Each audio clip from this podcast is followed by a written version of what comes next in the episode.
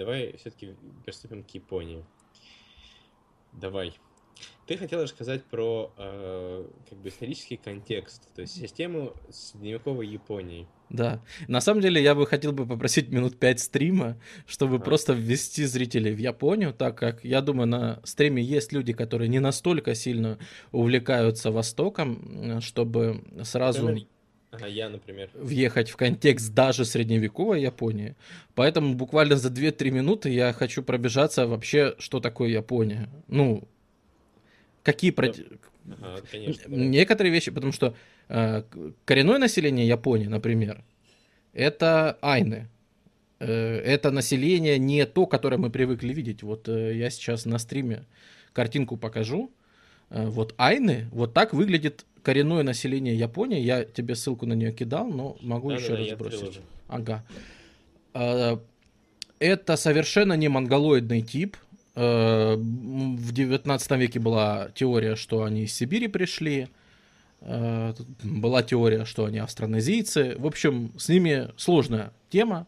Но они в истории Японии, они будут играть очень важную роль. Потому что сам термин «сэйтай сёгун», он означает «покоритель варваров восточных». Uh-huh. И речь идет как раз об айнах везде тут. Когда они говорят об, о, о вот этих варварах, когда они будут говорить о европейцах, они будут уточнять няньмань, южные варвары. Uh-huh. А э, про этих они просто, ну, варвары. Ну, то есть, понятно, северные и а восточные. А южные, потому что они приехали, с, в смысле, высадились с моря на юге, да? Да, да, ну, мы сейчас, ну, да, uh-huh. впервые они, японцы их узнали у себя на юге, как бы, вот, с ними столкнулись. А, а, и дело в том, что высель, э, вот ассимиляция айнов, отвоевание у них японского, японских островов, это э, процесс, растянувшийся до девятнадцатого века. И, по сути, из Хоккайдо их сейчас айнов практически не осталось. Сейчас количество айнов двадцать-двадцать пять тысяч, и проживают они компактненько на Хоккайдо, на самом севере. Там буквально пять-семь человек их есть на Сахалине. И, на, и они также являются автохтонным населением Курильских островов. Ну, например. То есть, тема близкая многим слушателям из России. Mm-hmm. Значит, японцы же, японцы, они, когда приходят в Японию, их слишком мало для того, чтобы сразу вытеснить и ассимилировать этих айнов. И японцы, являясь тоже не чисто... Подожди, а японцы так уже себя и называли, да? Нихон? Ну да, да, да, вот в таком духе. То есть, откуда они пришли? Первая теория, которая была всегда основной, из Корейского полуострова. Вторая, которая больше сейчас ее чаще слышно, все-таки из Юго-Восточной Азии. Вьетнам, например, вот, вот эти вот области. Но они с древних времен, то есть они около двух тысяч лет, они смешивались с айнами, потому что они жили рядом и вперемешку. И в частности этим объясняется тем, что японцы внешне довольно сильно отличаются от прочих азиатских народов. Я думаю, это бросается многим в глаза, что они действительно внешне отличаются. У них чуть гуще растительность на лице, да, там, когда в девятнадцатом веке э, японцы запросто отпускали себе бороды и все остальное, то, что э, не так уж легко достижимо для всех остальных представителей Восточной Азии. И в дальнейшем, да, японцы, но японцы, они являются, если мы уж говорим по Гумилеву, более пассионарными, да, они быстрее движутся в прогрессе, они быстрее создают централизованное государство, они быстрее э, создают какие-то технологии, которые им позволяют э, установить центральное правительство. И вот тут мы приближаемся к, к очень важному моменту, который важно понять всем, кто хочет изучать Японию. Вот я сейчас открыл карту Японии. И э, даже те, кто играли в сёгун, а это хорошо, что ты не играл, потому что ты лишён одного очень популярного заблуждения. Э, так как в сёгуне вся карта Японии, она уже за кем-то закреплена, за игровыми и неигровыми э, фракциями. А в действительности же север Японии, вот эти вот области, я их сейчас ну, у себя показывал, ладно. В общем... Если смотреть на перевернутую карту, это восточные области, да? Они все еще были заселены айнами, а это не контролировалось японским правительством. Да, да, вот и в Европе как раз все видно насчет этого. Тут прям написано, что там вот страна Айну mm. находится. Видишь? Причем остров немного такой делёный. Ну, известная тема, что парадоксы более э, тщательно относятся э, ко всяким таким. Ну да, ну смотри, давай выясним пару моментов. Вот э, япон... японцы приходят, да, на эту территорию? Да, да. Мы про какое время говорим? А, ты, примерно третий век до нашей эры. Третий век до нашей эры, ну то есть как бы к пятнадцатому веку от них вообще ничего не осталось, можно же с уверенностью так сказать. От кого от них? А, ну от японцев, то есть там уже живут люди, ну так, окей, ладно. Ну а... мы же понимаем, что мы говорим по сути о протояпонцах и протоайнах. Нереально сохранить одну и ту же идентичность на протяжении Просто, тысяч лет. Просто, ну как бы, насколько я понимаю, что там кроме протояпонцев и протоайнов могло быть еще, ну, три-четыре народа, от которых просто имен до нас не дошло. Конечно, мы это называем собиратели. Так даже айны не были едиными, это же, ну, естественно. Вот, вот, вот, да. То есть, конечно же, это современное название очень вот. обобщенное, конечно вот. же. Если смотреть немного по, ну, поближе к теме. Вот ты сказал, что японцы делают централизованное государство за счет неких технологий. Ну, основная технология для создания централизованного государства — это дороги. Правда ли, что японцы учили, умели строить дороги хорошие? Да, но, что важнее, в японских условиях они умели в ирригацию, то, чего, чем айны не занимались. Айны А-а-а. занимались собирательством и животноводством, вот. а японцы, то, я все-таки э, скажу, что важнее дорог э, формирование четко аграрного общества, которое дает да. максимальную фертильность среди женщин, позволяет э, рожать и прокармливать столько, сколько, ну, физически это возможно.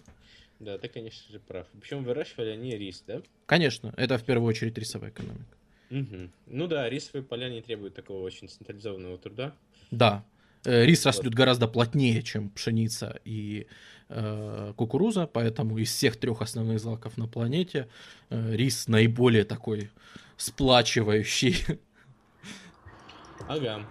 Так, э, и, соответственно, как же мы... пришли как бы от... Ну, это было, я так понимаю, такого же централизованного типа государства, как и Персия, там, как и, можно сказать, Египет.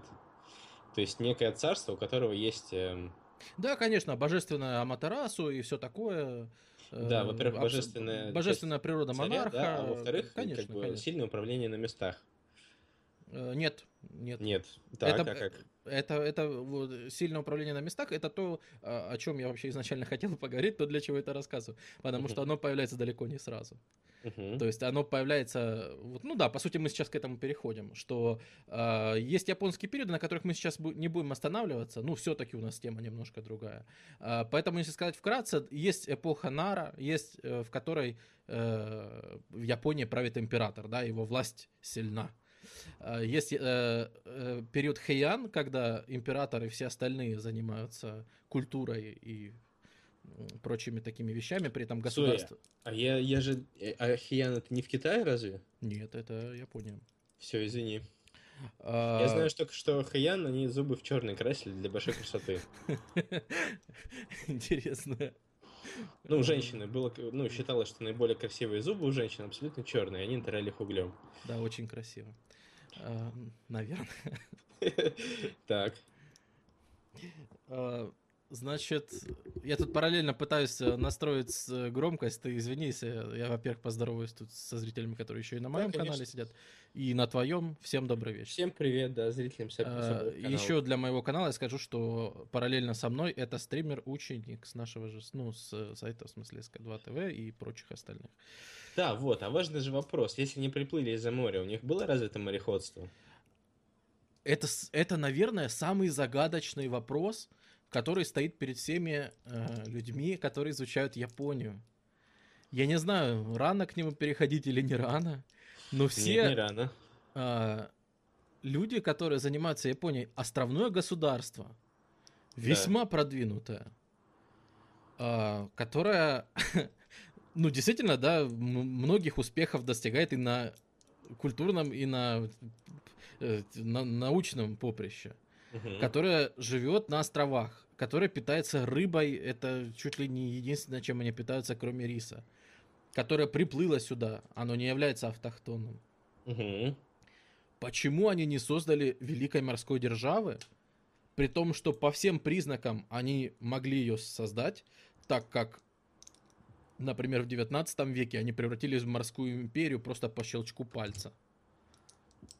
В девятнадцатом веке они превратились... Да, действительно, все, все так. Все и так. Есть, если мы на этом стриме... Не развит. Ну, то есть я могу предположить, что у них просто не было необходимости куда-то далеко плыть. Ну и вот как-то них... вот это... Это действительно вопрос, на который нет очень простого ответа. Ну, все-таки у них, значит, был развит какой-то галерный флот, да? Весельный. Чтобы... Да, конечно, это в первую очередь mm-hmm. весельный к... периоду, который мы рассматриваем, там четырнадцатый, пятнадцатый, шестнадцатый век, они знали э, обычный квадратный парус, полотно, э, косого паруса, несмотря на то, что вот под боком есть Китай, в котором косой парус используют, ну, как минимум лет пятьсот уже до этого. Да. Они его все равно вот в упор никак у себя не приспособили. Да. И вместо этого японцы строили страшные чудища. Ох, я не помню. Где-то я их тут оставлял у себя. Вот, давай я тебе ссылку скину. У тебя ее нету. Угу. А, сейчас я... Угу. Давай. Вот эти... Вот, вот такие вот чудища строили японцы. Там, полистай вниз, там много изображений того времени. А, это просто какие-то каракатицы, какие-то плавучие баржи. Ну, просто чего-то монструозное в, арха... в стиле вообще Вархаммера. Это какой-то кошмар, я не знаю. При том, что, да, рядом под боком плавали китайцы с нормальными косыми парусами. Вот. Ну, в общем, в общем, вопрос очень сложный. Что это такое? И почему этот кошмар происходил в Японии? Так, вот. Ой, да, ты такой квадратный. То есть, ну, это просто жуть какая-то. Да, действительно. Хотя это, может, просто ракурс такой, дома на земле. Да нет. Вот эта жуть действительно бороздила просторы Желтого моря. Да, ладно. И дело в том, вот упадок первичного их такого государства, ну, мы его, наверное, отнесем к древнему миру, он начинается в эпохе как раз вот Хэйян и продолжается в эпоху Камакура. Наконец-то мы близко подходим уже к тому, о чем сегодня будем говорить. В чем дело? В том, что сидит император, он сидит в Киото. Это... Нет, в Киото. Токио не существует еще как города. Но это то же место, что и Киото. Совершенно. Это двести километров оттуда. двести километров. Угу, понял. Нет, наверное, больше. Хорошо. И, вот, я на карте... На карте это самый центр озера, видишь? Огромное. Да. Вот там Киото. Провинция Ямаши... Ямасиро. Угу. Это традиционная японская столица, резиденция императора и многих сёгунов. Так вот, что делает император? Император за службу при дворе выдает земельные наделы. То есть ты продолжаешь служить при дворе, а при этом где-то там, в километрах и километрах от тебя, у тебя есть земельный надел, который принадлежит тебе. И этим наделом кто-то же должен все-таки управлять на месте. Правильно? Да. А, и вот те, кто управляют на местах, с течением времени проходит десяток лет, сотня лет, две сотни лет. Традиции выстраиваются таким образом, что человек, который ответственен за эту землю и сидит в императорском дворе, он вообще-то очень мало чего понимает в том, что реально происходит в стране, а понимает тот, кто сидит на месте. Угу. И у него гораздо больше власти у себя на месте. Вот так происходит расползание э, этой, ну, власти императорской по лоскутам. То есть вот такой процесс, что есть при дворе люди, которым, на местах которых подкупают, горят им там... определенные задания дают, а вот вы расскажите императору, что у нас так-то, так-то. То есть они такие связные между императорским двором и правлением на местах. А на местах сидят вот реальные деятели хозяйственные. И рано или поздно это не могло не вылиться в то, что эти деятели э, совершенно перестают воспринимать и императорский двор, и императора, и главой над ними, ну а кто-то же их должен возглавлять. И возглавляет их, естественно, сила оружия. Возглавляет их военный лидер сёгун. Mm-hmm. Это происходит в двенадцатом веке. Уже в двенадцатом. Да, да, мы быстро угу. проходим эти периоды, вообще, потому что если... они предваряют то, о чем мы будем сегодня говорить. Да, если делать какие-то аналогии, да, ну, нечто похожее произошло в Европе в начале, после Карла Великого, когда его авторитет упал. Полностью и... согласен, полностью. Вот. Иногда, вот в целом, японская историография отличается от европейской, но в мелочах иногда попадает настолько точно, что просто волосы дыбом встают. Как можно, находясь так далеко от Европы, точно никак не быть связанными и повторять некоторые механизмы просто один в один? Насколько люди одинаковые? Да-да-да, нет, я на самом деле забегу несколько вперед, может быть, но на самом деле тактика японская, вот тех войн, о которых мы будем говорить, она же вполне соответствует европейской современной тактике того времени. При том, что... И у них, они точно не могли это позаимствовать. Ну, то есть, ну, мы слышим истории про неких, там, про лоцмана Торн, Блэкторна, который приплыл и научил их, как стрелять из мушкета, да?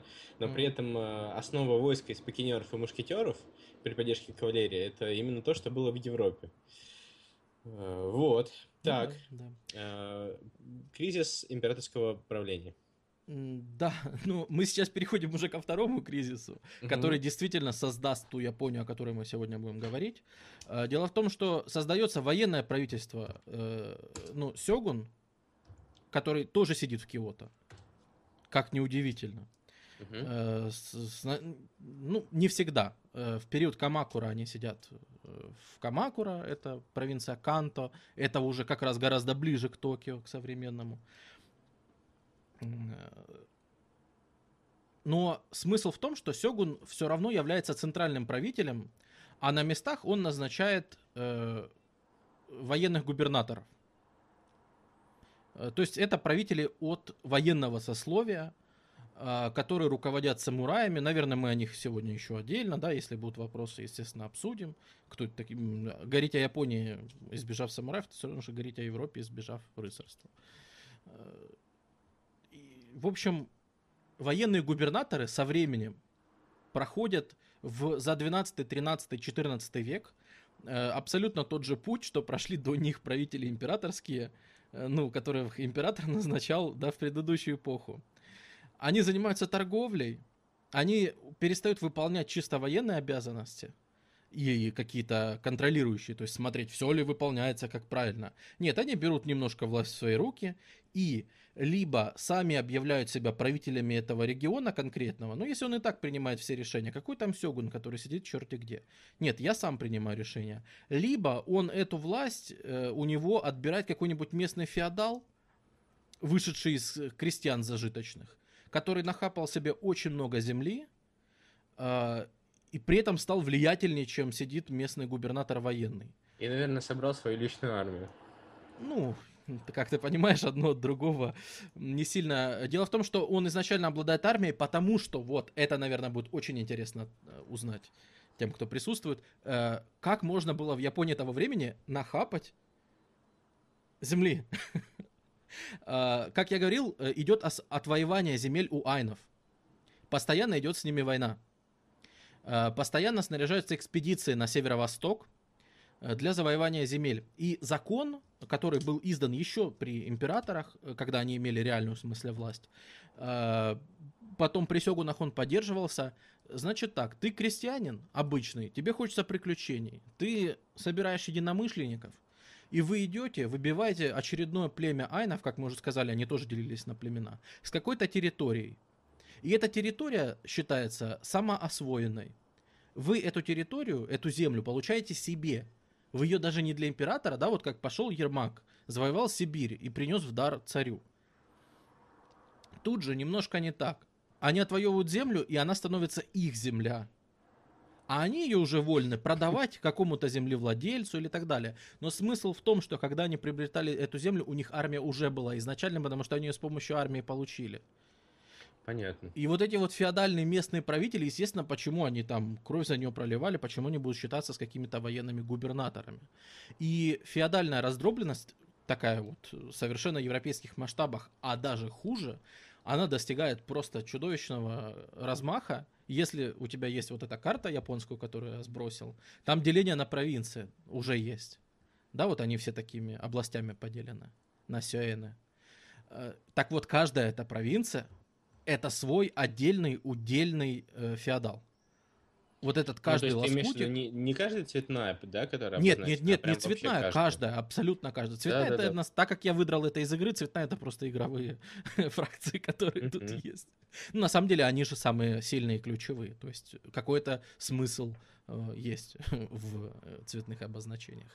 Э, каждый вот этот лоскутик это абсолютно независимый феодал, проводит свою политику, заключает военные экономические союзы, заключает договора о торговле, например, с соседями воюют или вводят на них эмбарго и так далее. То есть большая политика... Ну, эмбарго, ты, конечно, сказал сурово. По сути, он конечно. Начинал а как грабить. Можно...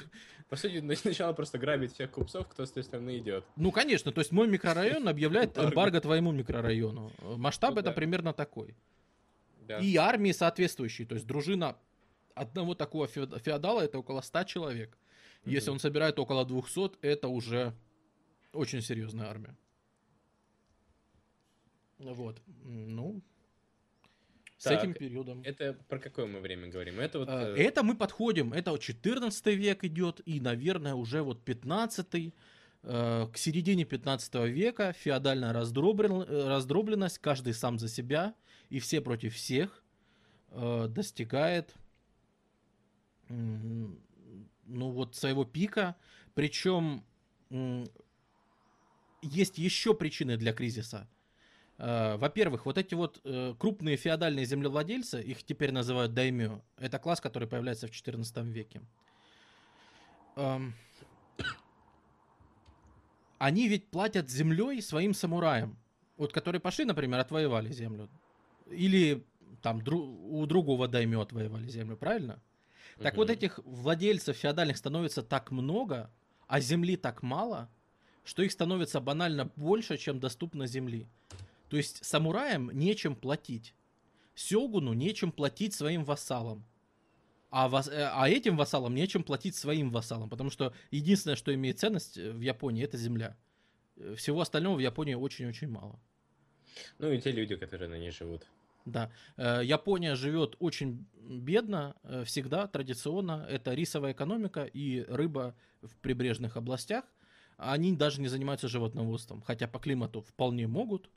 Но вот айны занимались животноводством вовсю, а японцы, вот, ну, в их культуру это не входило. Вот они как-то не разводили животинку на мясо. Хотя, повторюсь, на соседних островах, в той же, на той же Окинаве это все было осуществимо очень даже просто. То Понятно. Есть кризис вот еще и такой, что заканчивается земля. Ну, ну некуда, некуда дальше. То есть вот эта система сформированная, да, она, она приходит к своему естественному тупику. Это как бы исторический этап развития. И вот в такой ситуации, когда центральной власти практически не существует, мы подходим к эпохе Сенгоку Дзидай, к эпохе воюющих провинций. Рано или поздно вот этот хаос формальный, который мы видим на карте, он должен был вылиться в хаос на поле битвы, в хаос в стране, войну за власть и так далее. Либо, как в Европе, это могло вызвать какие-то, какую-то экспансию за пределы государства.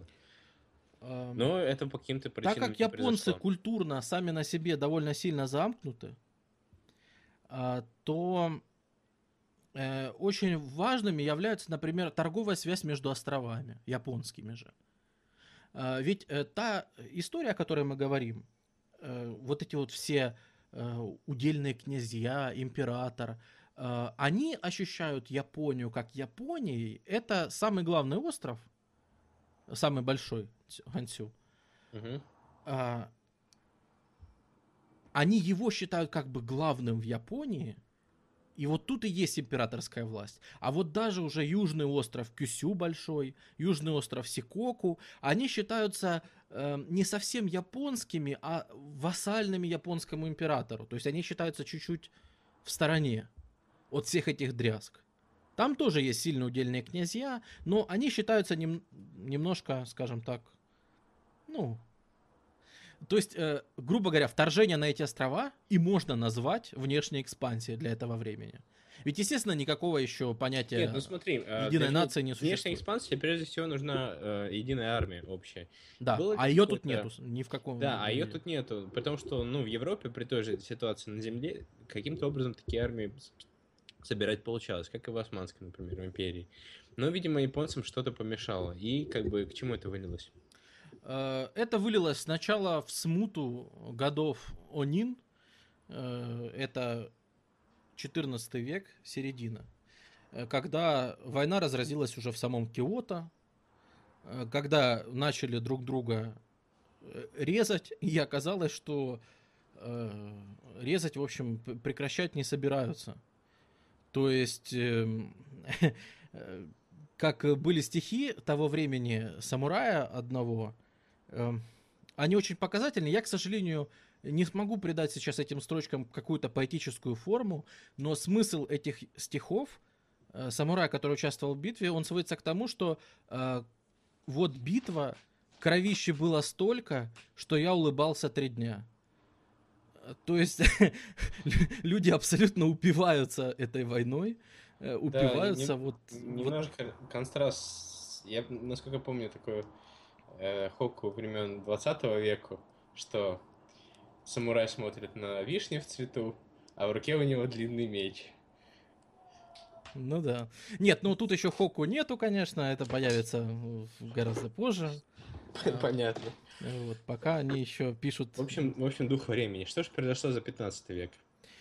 Э, ну вот, мы про пятнадцатый век же мы сказали, что разразилась вот mm-hmm. эта война, и которая mm-hmm. вылилась э, в хаос. И тут интересно, э, такое наблюдение интересное, что ведь когда правительство централизованное или хотя бы пытается оказаться централизованным, оно хорошо само себя описывает. Что происходит? Это вот хорошо на примере Китая видно. Угу. Что происходит вокруг, что происходит в стране. А вот, например, в Японии вот этот период воюющих провинций Сенгоку Дзидай, он изучен очень слабо по сравнению с остальными эпохами. Именно изучен слабо с исторической точки зрения. С точки зрения там, художественной он изучен неплохо, потому что ну, есть всякие произведения очень известные, есть книжка Лайала Сёгун, есть игры, которые этот период освещают и так далее. А вот из, документально, вот исторически, этот очень плохо изучен период. И что самое обидное, он особенно плохо изучен в русскоязычной историографии. То есть так почему-то получилось, что, ну, наверное, в Советском Союзе никого эта тема так не интересовала. Ну, то есть после появления настоящей истории, после тридцатых годов двадцатого века, как-то вот... Ой, ну это ты махнул, это ты сейчас давай, давай лучше перейдем к чему-нибудь. Ну, почему-то мало этот период изучили. Ну, вот, мало этот период изучили, почему-то. А, вот. Я не знаю, перейти сразу к процессам, которые в это время происходят в Японии. Да? А, хорошо. я, я не знаю, стоит ли коснуться... Нет, культуры, наверное, потом. Во-первых, хочется коснуться того, что война идет не просто так, все режут друг друга, и уже не только за землю, а, например, появляется осознание того, что вот важны торговые маршруты. То есть за какие-то порты, гавани, за удобные всякие места, как это сказать, геополитические, идут войны. Происходит жесточайшее обесценивание денег в стране. Ну, что было бы в Европе в этот ну, момент? Да, кому нужны деньги? Нет, вот тут интересно. В Европе бы каждый начал бы чеканить свою монету, правильно? Ой, ты знаешь, это... это ну, надо говорить про конкретный период. Обесценивание ну, денег... Феодальная раздробленность. Правило... Я говорю про период феодальной а, раздробленности. Европа приходила к натуральному хозяйству в период феодальной раздробленности. Ровно, то же, самое, ровно то же самое происходит в Японии. Только угу. дело в том, что Яп... Япония своих монет вообще практически не имела. Они использовали китайские всегда. Угу. Им китайских монет хватало с головой, своих не было. То есть за годы постоянной бесконечной войны э, единственной нормальной мерой денежных расчетов становится коку риса. Ну, то есть они рисовые меры используют для внешней и внутренней торговли. Это примерно как фунты стерлингов, да? Да, да, вот, да, ровно. Ну, или как... Многие, на самом деле, цивилизации использовали чего-то натуральное, но видеть в пятнадцатом-шестнадцатом веке такие вещи весьма странно. Происходит в этой постоянной резне, происходит, естественно, депопуляция очень сильная. Население Японии в шестнадцатом веке это где-то двенадцать миллионов человек, при том, что в восьмом веке нам известно, что их было шесть миллионов. То есть в восьмом, где цивилизация на каком уровне была в восьмом веке, и в шестнадцатом, а население с шести до двенадцати миллионов всего изменилось. Ну а... как, мне кажется, примерно то же самое происходило и в Европе. То есть это вполне себе... Притом, ну, как бы смотри, а что, собственно, изменилось?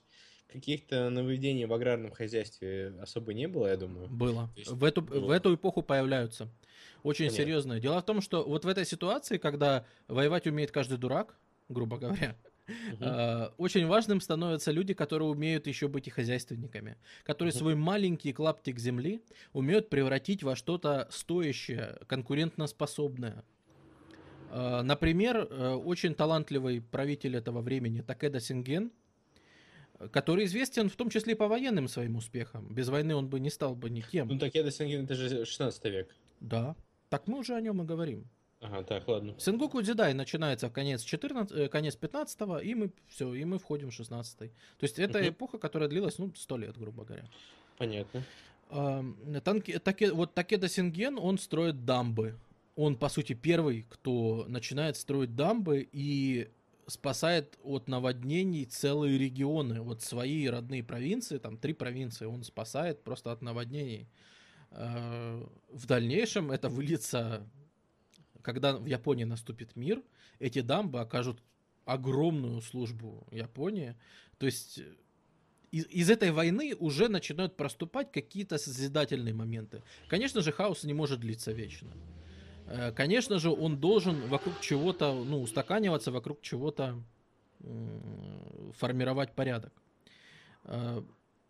Сто лет войны всех, каждый сам за себя. Вот меня некто Дунадан сейчас повторя... поправляет Такеда Синген правильно. Дунадан, я думаю, если ты знаешь Японию, то ты и знаешь историю с двойным ударением, и то, что передать его по-русски невозможно никак. Поэтому каждый, кто говорит какие-то японские слова, он обязательно ошибается с ударением. Хоть где-то так ошибется точно. Ну да ладно. Война, вот каждый сам за себя, она приводит еще и к тому, что нравы ожесточаются весьма. Наказание становится, в общем, наказание становится только одним. Смертная казнь. За все. Ты не поклонился, вот мы равные самурай, например. Мы проходим друг мимо друга по улице. Я тебе не поклонился достаточно низко, а японские поклоны, это вам не китайские или корейские кивки головой.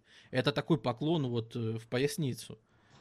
Вот недостаточно низко поклонился, ты просто достаешь меч и зарубаешь на месте. Все.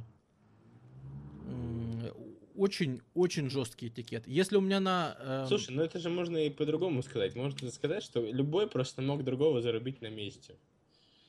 И нельзя сказать, что это какой-то суровый закон. Просто так вот, такой хаос. Дело в том, что до этого мы не замечаем таких нравов. Ну, нравы поменьше, понятно, да. Вот, то есть, например, и эти случаи, я же говорю не условные, а я говорю из документов, которые, вот, например, подтверждены. Вот у соседа был на поле, у него умер фазан. И так. он загнил. И вонь стояла такая, что крыла два соседних надела земляных. И мешала соседям. Соседи пришли и зарубили его. Ну да, в Сёгуне есть такой, такой эпизод. Ну где, вот... Где вот, решают птицу вот, проветрить. Так вот, это, вот этот эпизод, он историчный. Понятно. То есть, да, настолько все серьезно. Происходит следующий э, момент. Э, власть... Никто не уважает власть никакую, кроме силы. Ты способен защитить землю, ты ее отстоял. А собираться вокруг надо кого-то. И тут появляется уникальный феномен. Буддийские храмы. Вот тут мы приходим к религии, о которой ты спрашивал в самом начале. Буддийские храмы привлекают людей абсолютно разных. Это и обычные крестьяне, но это и самураи, это и люди, которые всю свою жизнь воевали. И они видят в этих храмах, ведь к ним стекаются все люди. У храмов есть свои земляные наделы. Э, ребята, а в ситуации, когда непонятно, кто кому начальник, э, какая разница, это храм или замок феодала? Что у того, что у того есть земля, что у того, что у того есть войска в подчинении, что у того, что у того есть крестьяне, которые выращивают э, тот же рис, который является деньгами. И, по сути, буддийские храмы становятся так, равноправными соперниками феодалам. Буддийские храмы имеют свои армии, состоящие из монахов. Те самые боевые монахи — это не каратисты, которые скачут в кино и дерутся, летая на три метра в высоту или на десять метров, а реальные армии из монахов, вот как во вступительном ролике Сёгуна, ну там это монах скорее икоики, это такие полурелигиозные, точнее нет, это религиозные фанатики, которые, ну, буддисты-убийцы, да? То есть, насколько нужно быть фанатиком, чтобы не, не замечать, как твое насилие противоречит твоей религии. Вот этот феномен, когда... Как ты сказал, ико-ики? Ико-ики. Там, и там, и там две ка. Да. Это вообще очень яркое явление. Я прямо рекомендую увлечься почитать, потому что там такие истории, от них можно наслушаться, что происходило и как они себя вели. Ну, это, это полноценные организации со своими армиями, которых боялись покруче, чем очень многих военных властителей. И только наш следующий герой, Ода Нобунага, смог чего-то вообще хоть как-то утихомирить. Примерно в это же время в страну приплывают португальцы. Да. Португальцы приплывают в сороковых годах шестнадцатого века. Вы на своих стримах рассказывали, на позапрошлом, да, стриме у вас было про испано-португальскую колонизацию мира. Да. Так вот, португальцам отходит Япония. Ну, они тогда не знают там, как, как она выглядит, как она существует. Вот эти территории, грубо говоря. А японцы не знают, что, что они кому-то отошли. Да, да, да, они, никому, они не в курсе. Вот. И португальцы сначала колонизируют э, Гоа, потом выше подбираются к Окинаве, э, под, и в конце концов находят Японию. Прибыв в Японию, э, оценив масштаб, что в Японии... Э, Япония страна очень бедная. В принципе, у нее есть серебро, но кроме серебра, по сути, торговать нечем. И э, португальцы Японию отодвигают, ну так, на второй план. То есть гораздо выгоднее в этот момент торговля специями э, и всем остальным, что есть в этом регионе, но нет у японцев. То есть японцы португальцев интересуют постольку-поскольку, пока не приходят иезуиты. Mm-hmm. Э, иезуитская миссия, которая...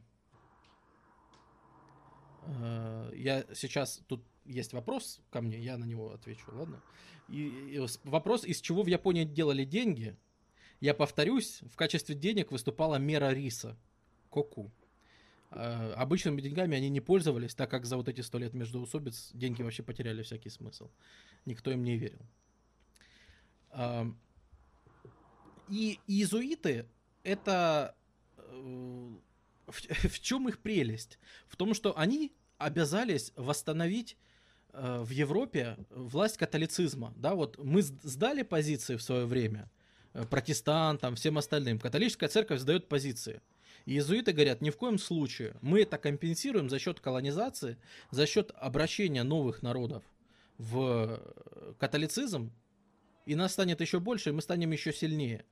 Иезуиты искренне, то есть не для какого-то там э, абстрактных целей, а вот искренне хотят э, конвертировать, ну, конверт, обратить в свою веру, э, потому что и у них вся структура иезуитская в, этот, в это время, она выстраивается так. Я обратил десятерых, ну, как вот в финансовой пирамиде, да? Я пригласил десятерых, я получил повышение до десятника. Я обратил там сто, получил до сотника повышение. Вот примерно так же работают иезуиты. За количество конвертированных они получают повышение по службе, статус в своей церкви и в иезуитском комьюнити. Они могут преподавать в более престижных университетах. И, в общем, все вот эти миссии в другие страны, еще куда-то, они учитываются и тщательно записываются. И иезуитам принадлежит очень много точных, детальных описаний Японии этого времени. То есть они и пользу вот нам сослужили. В Японию христианство заходит просто как дети в школу. Очень хорошо.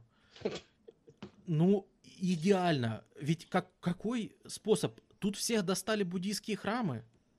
А ты можешь сказать, а я, которые говорят, ну ты ж буддист, конечно, нам поклоняйся, да? А ты можешь сказать, нет, я христианин теперь. Оп, все, я вам не повинуюсь. То же самое ты можешь сказать сёгуну, императору, кому угодно. А я теперь христианин, я завишу сам от себя. Да, формально я признаю, что надо мной теперь главный император, там, Филипп Первый, которого я вообще в глаза никогда не видел. Или не Папа увижу. Римский, да, в конце концов. Да, которого никогда в жизни не увижу. Но, как бы вот тут в Японии я теперь сам по себе. И поэтому христианство с большим успехом, по некоторым данным, ну, по некоторым, по иезуитским данным, в шестнадцатом веке каждый пятидесятый житель Японии был христианином. То есть э, они очень успешно э, продвигают свою агенду, а на острове Кюсю, в общем-то, христианами были практически все.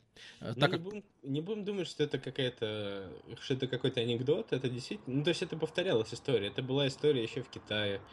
Я да? не знаю насчет каждого пятидесятого, но Китай, ну, христианство было очень распространено в Китае еще до монгольского завоевания. Ну, вот, и, и, монголы, и даже у монголов христианство было вполне. Да. У Хубилая хана, как мы знаем, в конце тринадцатого века жена была христианка. Mm-hmm. То есть проникала до самого верха. На острове Кюсю, это самый южный остров, на который, собственно, прибывают португальцы, и они называются няньманями, южными варварами. Иногда вы можете встретить определение гайдзины. Но гайдзины это, если южный варвар, это для японцев не оскорбительное, то есть, ну, ты просто варвар, это тот, кто ты есть. Ну, надо принять вот эту высокомерность Японии, ведь вы должны понимать, что люди живут на краю земли. Тихий океан на тот момент непроходим ни для кого. И... Ну как, Магеллан в, тысяч... ну, в начале шестнадцатого века еще его пересек. А многие столетия до этого для японцев и для этих это самых, да. а, они жили столетиями, зная, что за Японией нет ничего, просто бесконечное море. И Япония себя называла корнем солнца, из него восходит солнце. Это действительно край земли. И это формирует вот такое вот очень высокомерное сознание, что день начинается с нашей страны. Мы как бы первые увидим там солнечный свет нового дня и так далее и тому подобное. То есть э, высокомерие, оно входит в японскую культуру по объективным причинам. И то, что они там всех назвали варварами, все, всех, кого попало абсолютно, это ничего в этом обидного нету. А вот слово «гайдзин» является резко негативным. Э, почему? Потому что слово «иноземец» по-японски э, «гай-коку-дзин» э, «человек вне земля». То есть просто человек с другой страны. Ну, правильно, да? Угу. Гай коку дзин. Ничего обидного в этом нету. А если мы выбрасываем коку из этой части и оставляем только гай дзин, мы оставляем вне человек. То есть было вне земля человек, а осталось вне человек. То есть, ну, это просто нелюди какие-то. Понятно. И это очень... Вот гайдзин это очень агрессивное, очень такое... Ну, надо понимать, что это реально оскорбительно. За такое могли уже и голову отрубить. Да. Кто понимал смысл, можно было легко. А ну, тем, тем более в Японии. Ты вот португалец, ты приплываешь, тебя называют гайдзин. Ты тому человеку голову не отрубил, и все, это уже действительно гайдзин. Да, да. Ну, как в тюрьме. Я извиняюсь за сравнение. Вот. Но что делают португальцы из интересного? Они завозят охотничьи мушкеты. Они завозят, сначала даже не боевые, они завозят мушкеты, у которых повышенная точность стрельбы, которые являются там, ну, они с, удлинительным, с удлиненными стволами, В общем, это не те мушкеты, к которым мы привыкли, боевые, а это скорее такие вот для охоты.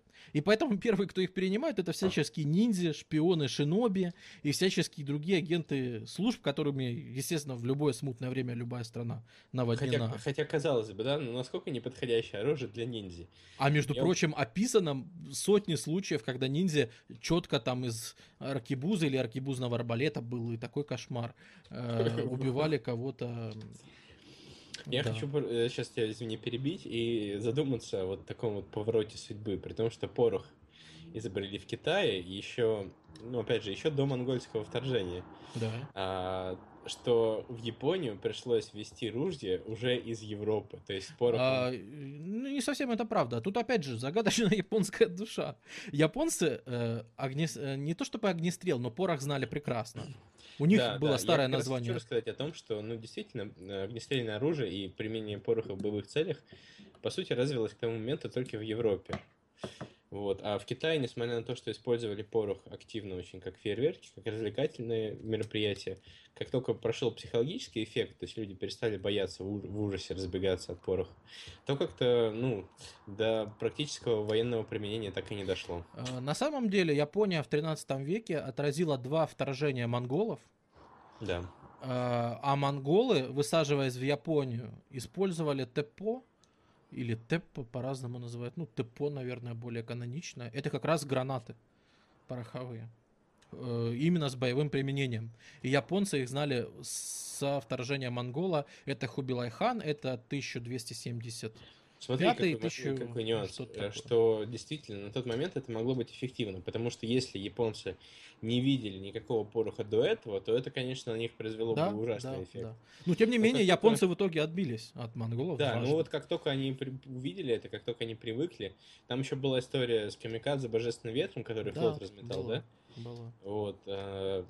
В общем... Очень мутная история, непонятная совершенно. Абсо- абсолютно, да. То есть, потому что, ну, какие-то сражения были. Все, есть, все, теория, говорят, что... есть теория, ничем не подтвержденная, поэтому я точно сразу говорю, это не исторический факт. Но есть теория, что вообще вся история с камикадзе придумана для того, чтобы скрыть поражение монголов. Что это не японцы их всех убили, а вот, ну, ну потеряли, значит. Как, как персы в Греции, примерно. Или как испанцы под, под, в Англии. То есть, ну, ну, ну случилось, значит, там несчастье, и они все под, потонули, в общем. Ну да, да. Где, где ваши солдаты монголы? Они утонули. Что, что случилось с монголами? Они утонули. Вот. Вот, ну, на самом деле, тут с порохом есть два момента. Во-первых... Ну, как ни странно, как ни странно, это тактика. То есть, для... По сути, все средства технические для применения боевого уже были и в Китае. Но тактика эффективного применения пороха, она очень такая... Ну, она не очевидна. То есть, для человека не, не очевидно, как эффективно его применять. И, да. ну, более эффективно да, это как раз арбалеты. Ну, потому что, если ты охотник, да, угу. тебе, тебе тихое оружие, для которого не нужно там огромные заводы строить и так далее. А оружие... То есть... Мы помним, да, что порох в Европе, он э, как бы стал мой, ну, военным именно оружием, именно из-за пушек. То есть пушки уже были, а оружие да. практически не использовали. А японцы не использовали пушек. Вот, но это немного позже уже произошло, когда и в Европе да. ружья уже появились. Вот, почему появились ружья в Европе? Есть два момента. Во-первых, их смогли э, массово производить благодаря, так, так сказать, подъему банковской системы и абсолютного государства. То есть появилась возможность массово производить порох и сами ружья. И это казалось дешевле и ну, доступнее, чем делать там, арбалеты и луки. И э, тут входит такая... общее свойство человеческого существа, что людям, в общем-то, друг друга убивать не очень хочется. А если между ними поставить такой медиатор, как вот ружье, то это становится намного проще. Ну, то есть заставить да. человека кого-то зарубить, это некий, ну, одно моральное состояние. Заставить человека нажать курок, то есть даже взводить ничего не надо, и выстрелить, это совсем другое. И появляется возможность, ну, даже необученных, ну, простых людей, которые там всю жизнь мотыгой копали землю, заставить друг друга убивать. Тем более, если позволишь дополню, тем более залповая стрельба, ты не целишься вообще в человека конкретно. Ну да, а при том, что ну, что такое аркебуза? Аркебуза — это краткоствольное ружье. То есть я него... Сейчас я у себя на стриме покажу. Да, я сейчас тоже открою. Причем это шестнадцатый да. век, не семнадцатый, то есть нету даже мушкетов. Есть аркебуза. Аркебуза — это краткоствольное ружье, с... которое стреляет, ну, не, не полкило, конечно, там, металла, но пули может весить там от пятидесяти до ста грамм, например. двадцать миллиметров грамм... калибр. Калибр да, двадцать да. Вот миллиметров. Представьте, два сантиметра, такая вот хреновина летит и втыкается в человека. Ну, она летит, конечно, вначале по стволу, и какие там, что там с ней происходит, знает только Господь, а может да. быть и он не знает. Но есть один плюс. Мне подсказали, вот буквально на днях мне подсказали, кстати, в чате эс ка два тэ вэ, мне подсказали очень важную штуку. А ведь действительно при таком калибре, при, при такой пуле останавливающее действие против кавалерии ведь чудовищное. Ни один ну, современный а... автоматец разогнавшегося всадника так легко не остановит с этой пять сорок пять. Не-не-не, я, извини, я не знаю. Я, просто дело в том, что сейчас по порох, он по взрывной способности превосходит тогдашний порох, ну, не знаю, раз десять тысяч, может быть, больше. То есть тут я с тобой не соглашусь. Вы же поймите, вот порох, о котором мы говорим, это такая штука, которая вот если ты в бочку не будешь напихивать, а если ты рассыпешь ее на пол, да, и зажжешь, она просто быстро сгорит. Она не будет даже взрываться, вот если ты насыпешь дорожку, и все. Вот, то есть, э, и как раз из-за того, ну, чтобы придать пуле какую-то силу, их делали такими здоровенными. То есть это не из-за тупости, не из-за какого-то там желания разрушать. Это вполне практичная вещь. Плюс доспехи все-таки надо было пробивать. Вот, а кавалерия, она э, пугалась еще шума, шума, дыма. Это да, это вот. Да. Ладно, продолжай, извини. Да нет, нет, это как раз очень, ага. дель, очень дельное замечание. Вот это, это так хорошо, когда есть все-таки собеседник, который может занять чем-то эфир, пока я собираю мысли в, в кулачок. Вот еще меня тут спрашивают, а как стреляли там, ну вот ниндзя они использовали, они заряжали, ну или чего-то. Нет, притом, тут вы, была... Вы помните, на... да, что э, на тот момент это аркебузы с фитильным замком, то есть там горит, то есть вот... Там просто горящая есть горящий фитиль, который в темноте тлеет, и его везде видно. И для меня это загадка, например, как ниндзя могли такое... А наоборот, портить. наоборот, э, был очень важный плюс, которого не было ни у одного другого оружия. Э, ты не можешь из арбалета и лука стрелять удаленно, а из аркебузы можешь. В смысле удаленно? Ну, то есть ты поджигаешь фитиль, кладешь аркебузу, например, в, например, кладешь аркебузу в тачку. Так... В тачке прорезаешь дыру для этой аркебузы, оттуда торчит только ствол. И ты поджигаешь этот фитиль, ну длинный его, конечно, делаешь.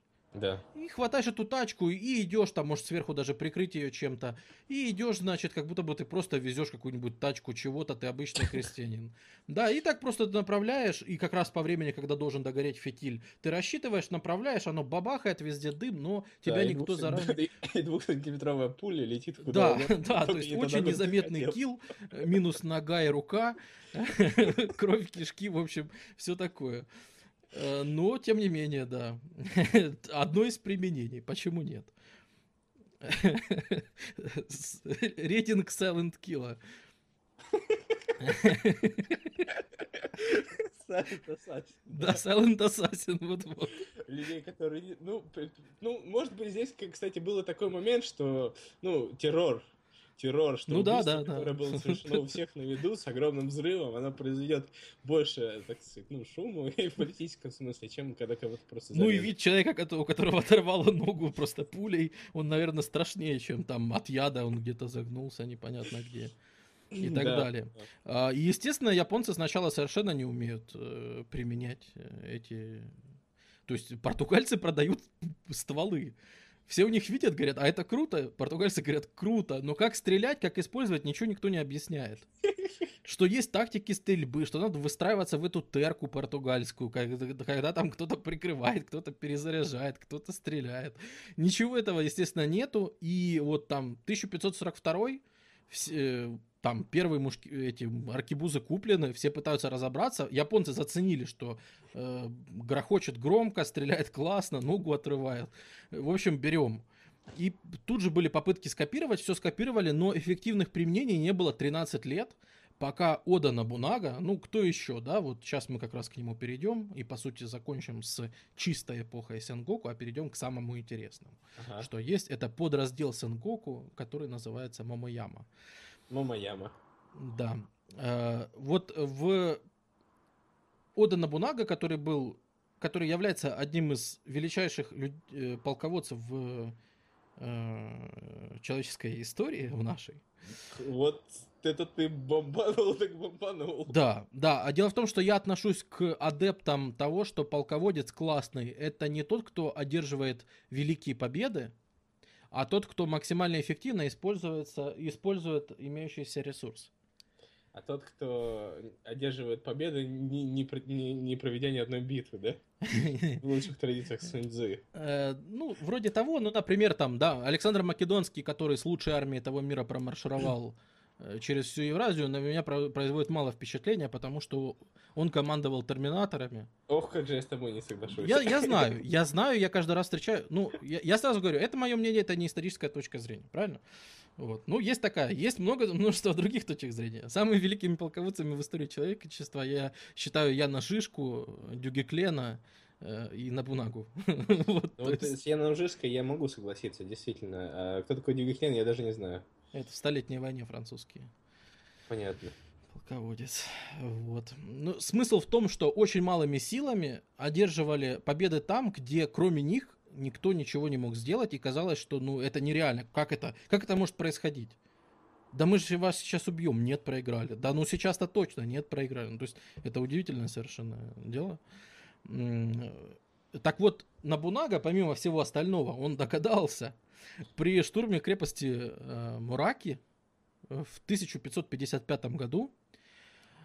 Он осаждал крепость, а японцы традиционно не используют осадных механизмов, потому что э, каменное зодчество у них развито плохо, а крепости, цитадели у них деревянные сплошь. То есть, ну, грубо говоря, это не очень-то и надо. То есть, смотри, крепость японская — это земляной вал, внутри стоит деревянная башня большая, да? Сложнейшие деревянные укрепления. Деревянное зодчество на высочайшем уровне. Я затруднюсь даже сказать, было ли у, у европейцев настолько крутое. Действительно затруднюсь. Из дерева они строили просто потрясающие вещи. Угу. И, кл- и классные конструкции для стрельбы лучников, и чтобы их укрывало, и все. Но это все было из дерева, ну что, ну... ну... Ну, смотри, ну а как они предохраняли от пожара, например, эту всю крепость? Плохо предохраняли, плохо. Плохо. Ну, видимо, гарнизон должен ну, быть. Ну, всякой водой лили, то есть, естественно, постоянно ну, да, что-то там прожиривали или чего там еще обычно делают. Что-то старались, конечно, делать, но пожары — это довольно частая штука. Том... Ну, я так вот смотрю картинки и думаю, что, видимо, основное защитное свойство такой крепости — это ее высота, да? Да. Понятно. И то, что вот в Европе называется донжон, это башня, которая над всем возвышается. В японской крепости донжон — это крепость сама в центре, вот эта каменная халабуда, огромная, квадратная. Вот вся она, все это здание, это и есть донжон, то есть это укрепление, которое, ну, чаще всего действительно единственное каменное здание на территории крепости, которое, вот, поди еще возьми. Понятно. А, так вот, что придумал Нобунага с этими аркебузами? Давай все-таки насчет Нобунаги, давай по порядку. Значит, что такое? Вот еще я хочу тебя спросить, раз прежде чем, может, мы перейдем прям по А порядку. Я думал сейчас вперед заскочить, раз мы начали про оружие. Я сейчас про него дорасскажу, давай. А потом мы вернемся назад и как люди пришли к идее объединения, я понял. Да, давай. Мне кажется, это будет, ну, раз мы уже, раз мы уже взялись про оружие рассказывать, ага. да, то вот Нобунага как раз он впервые применяет, что он берет всех э, аркебузиров, которые у него были, он пригоняет к этой крепости и говорит, стреляйте по вот этой вот стене. Естественно, на стенах стоят лучники, там все остальные стрелки. А аркебузиры используются как подавители. Они не стараются никого убить, они не стараются нанести, они просто б- беспрестанно палят пулями и, грубо говоря, заставляют э, ну, сидеть не высовываясь. И под прикрытием огня аркебузиров его войска просто залазят на стены, в последний момент перестают стрелять прикрывающие, и эти хоп захватывают крепость Мураки.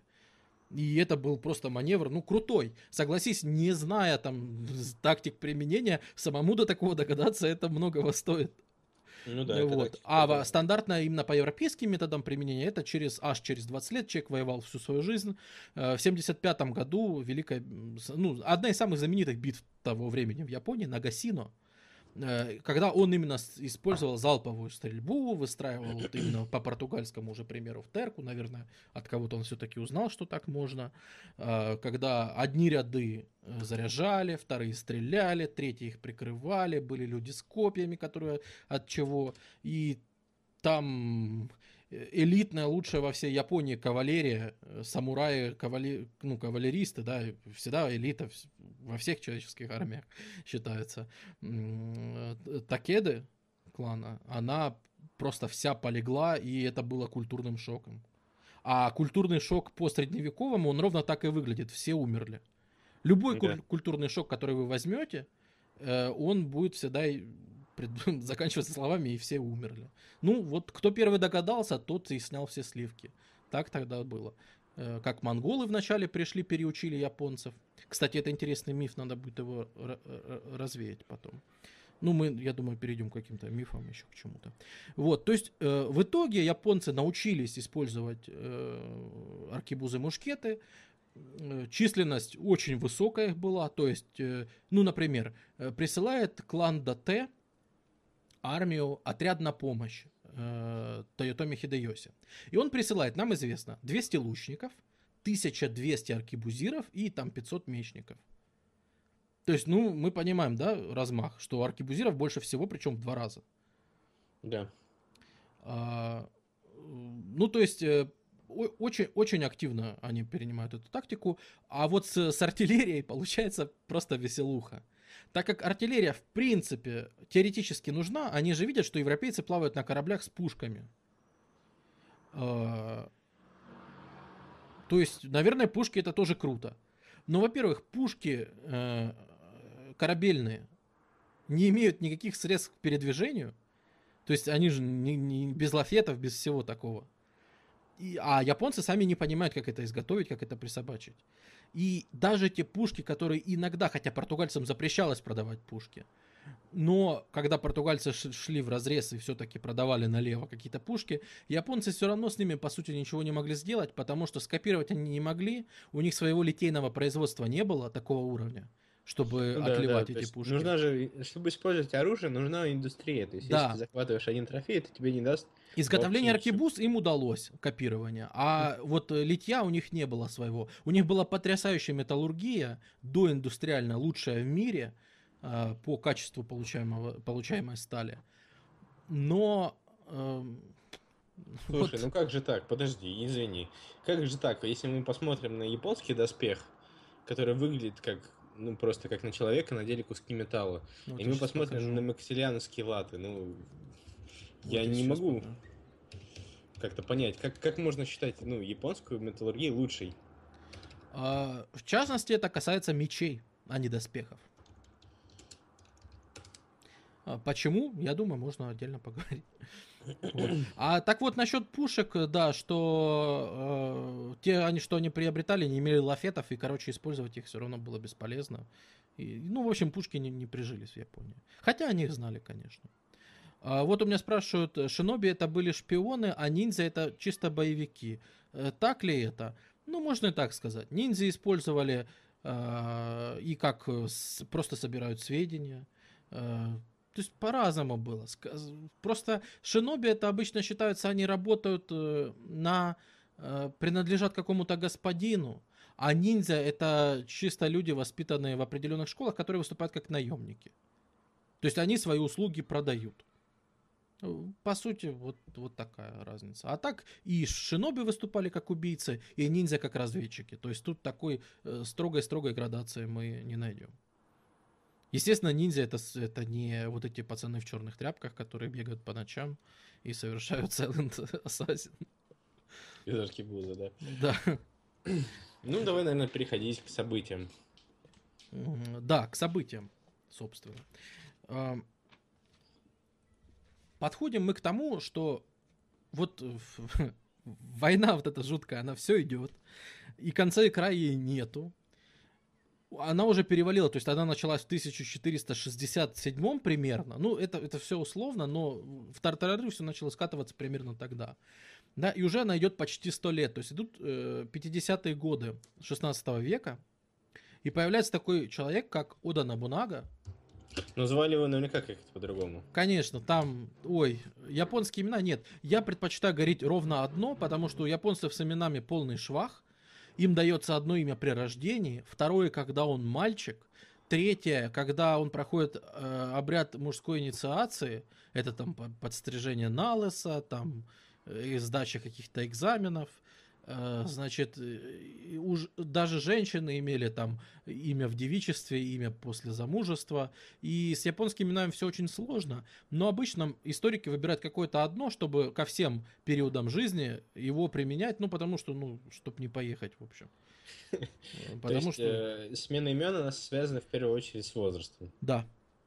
Хорошо. И это на самом деле путаница та еще по документам, потому что часто историкам неизвестно, например, что этот человек, э, особенно когда он переходил из касты в касту или из клана в клан, он тоже менял имя. И очень часто мы просто не знаем, что это тот же человек, просто под другим именем в другом клане. Угу. Вот. Э, но в принципе э, горизонтальная мобильность была в обществе, то есть из клана в клан. Э, Иногда переходили, особенно если старый клан э, ну, уничтожен или распущен, а сэппуку вы почему-то не совершили. Ну что, это ведь стандартная для феодальной этой системы. Как присяга дается? Я даю присягу своему вассалу, да? Я готов за него отдать жизнь. Господину, ага. Ой, своему господину, конечно. Извиняюсь. Только если в Европе это означает, что я пойду за своего господина в бой и там помру, то в Японии это означает, если мой господин помрет, то помру и я. Потому что путь самурая — это смерть. Ну, кодекс тогда Бусидо еще не до конца сформирован. Ровно в это время это, эти все правила, да, вырабатываются. То есть расцвет вот такого вот рыцарского поведения, это все-таки век тринадцатый-четырнадцатый, двенадцатый. Вот. Это вот расцвет вот такого поведения. Ну, во-первых, монголы очень сильно переучили японцев играть вот в этот бред. Когда японцы выходили, часто, я думаю, кто-то знает, вот это... всем рассказывают. Кстати, это часто рассказывают про эпоху Сенгоку Дзидай, в которой уже точно такого обряда не было. Это когда самурай перед битвой называл свое имя, всех своих предков, онори, так называемый. Выходит самурай драться и говорит: я такой-то, такой-то, из клана такого-то, мои предки были такие-то, победил я вот таких-то важных противников в своей истории. И, в общем, могу еще вот так, вот так и вот так делать. И на машинке вышиваю, в общем, и все. Выходит второй самурай и говорит: а я такой-то, такой-то. Опять зачитывает всю свою родословную, опять рассказывает, кого он убил. И если они друг друга сочтут э, подходящими соперниками, они начинают сражение. Когда в Японию вторглись монголы в конце тринадцатого века, внезапно оказалось, что монголы не хотят слушать. Они очень разочаровали японцев. Выходит японец, говорит: я... И только он начинает перечислять, в него прилетает там тридцать стрел, например.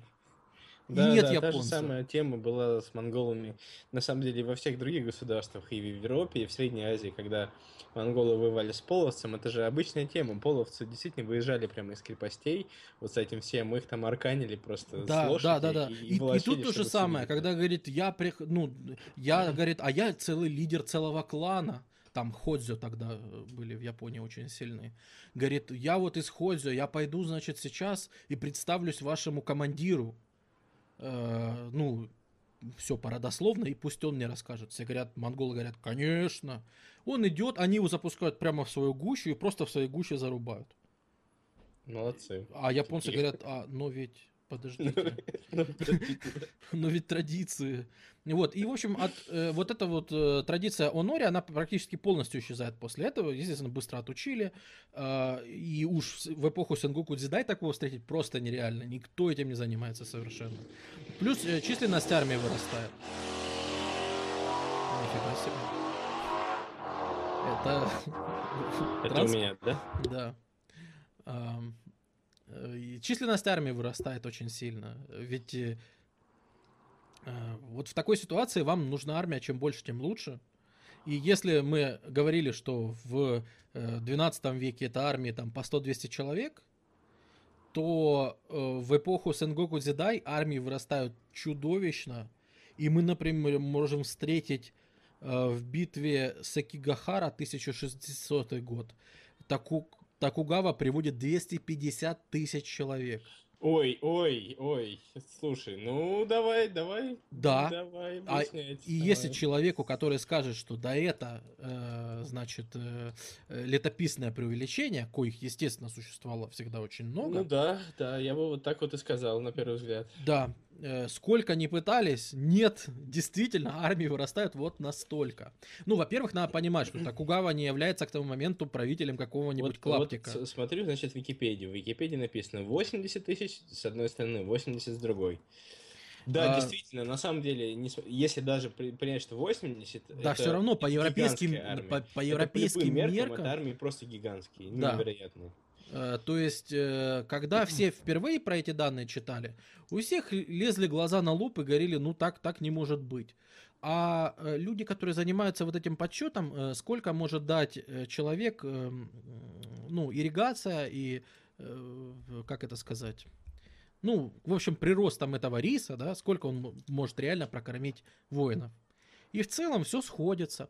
Потому что, как мы уже э, обсудили, строятся дамбы, строятся каналы, запруды. Э, даже догадываются, что есть эрозия, и строят всякие щиты от эрозии почвы. Э, строят э, всякие на- насыпи от наводнений. Э, в общем, в условиях, когда вам надо все выжать из земли, все думают, мы сейчас все выжмем из земли и заживем богато.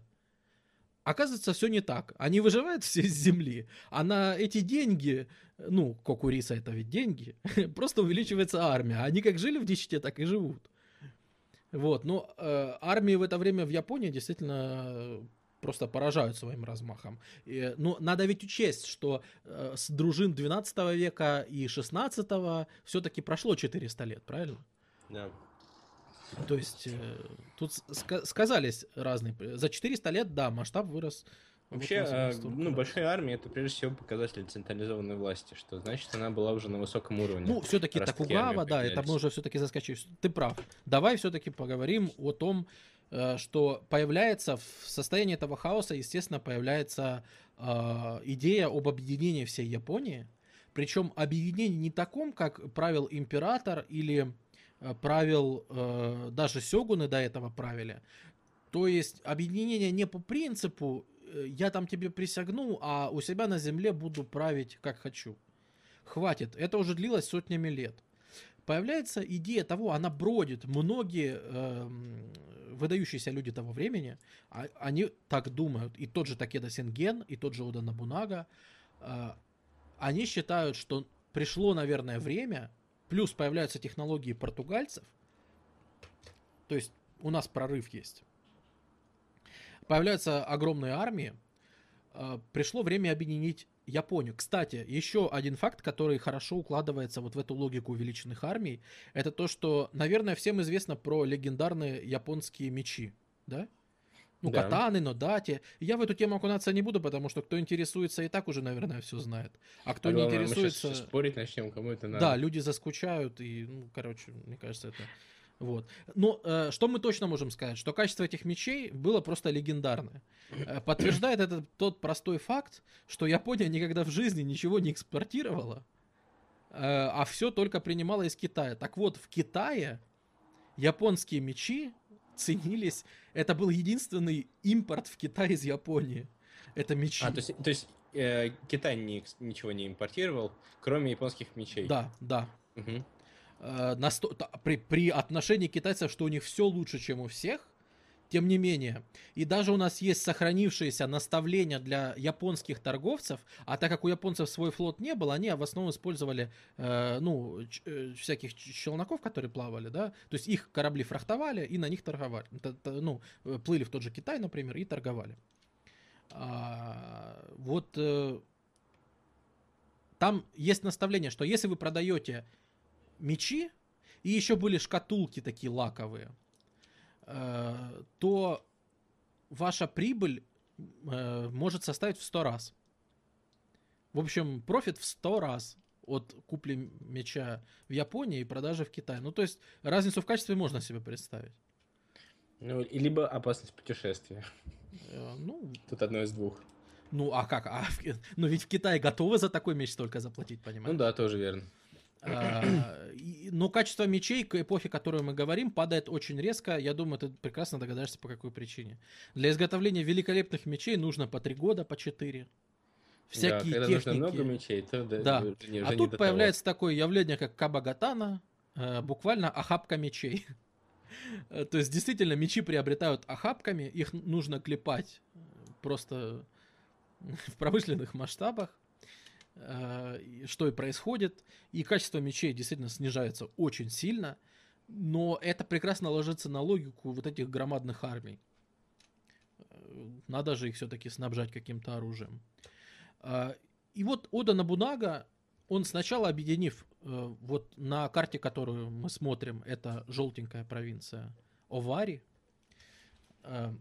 сначала он свою провинцию объединяет под своей властью, и это уже считается большим достижением в тогдашней Японии.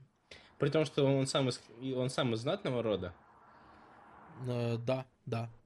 И он объединяет как бы провинцию своих родителей или, или, или ну, как? На то, на что он может претендовать, скажем так, по Понятно. Закону. То есть он как бы знак... все с ними знакомится, и все ему дают какую-то армию, да, на той территории? Ну да, ну и приходится и подраться. Приходится подраться, вот на этой же карте рядом есть беленькая Имагава. Угу. Приходится и с ними подраться, значит, ну там выбрать у них кое-какие вещи. Вот. И впервые в войне Нобунаги с Имагавой появляется личность Токугава Иэясу, mm-hmm. который являлся до этого вассалом Имагавы, но предает его. И вместе с Нобунагой они, в общем, забарывают эту область Японии. Mm-hmm.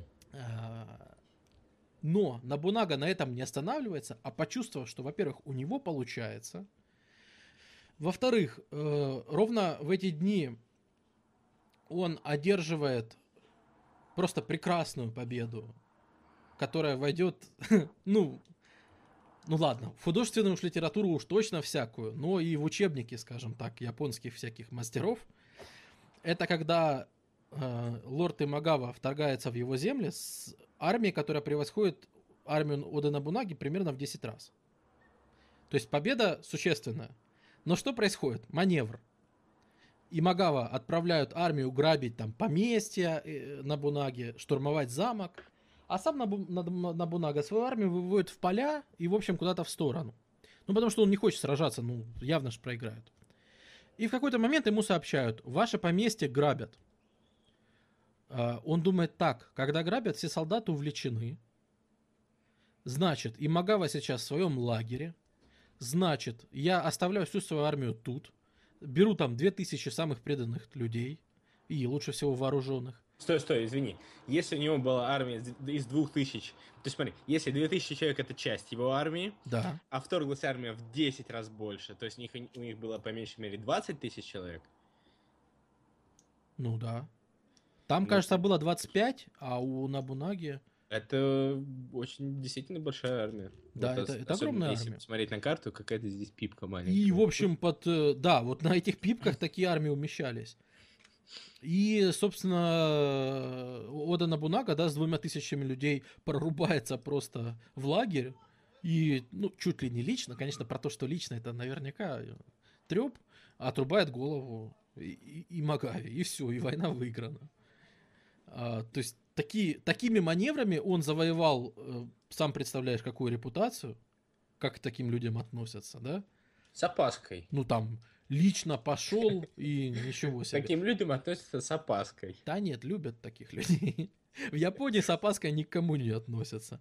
Я Ладно. кое-что еще сейчас расскажу, что расставит все точки. Это такой маневр, на самом деле, ну, в традициях Карла Смелого и короля Франциска, которые ну, оба да, кончили да, да. очень плохо. Ну, но в Японии, видимо, судьба повернулась. Вот, и Нобунага решает объединить Японию. В этот момент он не думает о островах Кюсю, Сикоку. Он думает все-таки больше о... Вот это, кстати, доспех, который ну, мы пока... я показывал, мы показывали. Японский, который как куча доспехов, да? Это, собственно, доспех Оды Нобунаги и есть, и он такой очень узнаваемый, э, с вот этим вот моном на шлеме с эмблемкой. Он часто его японцы любят как, использовать как символ, ну, всяких м- фестивалей своих там. Ну, в общем, культурно очень популярный символ, на самом деле. Очень узнаваемый такой. И Ода Нобунага, он всю Японию, в общем, военным путем ставят на колени, скажем так. Вот. Можно выразиться ну, покрепче, но мы понимаю... скажем, ставят на колени. Я так понимаю, не всю Японию, а все-таки только столицу.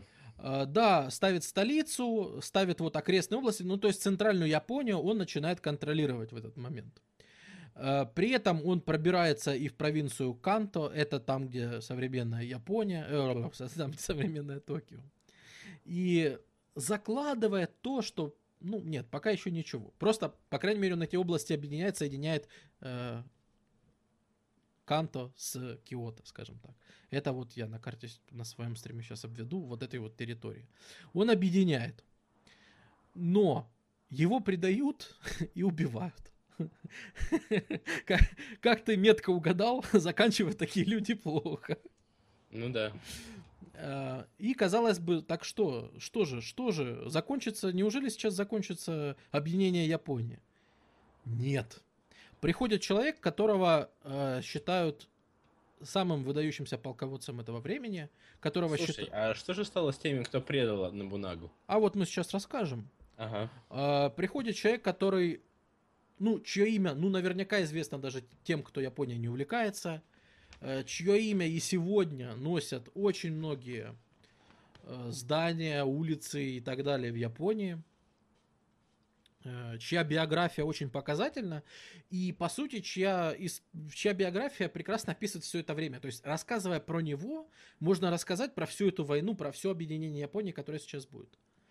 Жаль, древок уходит на самом интересном месте.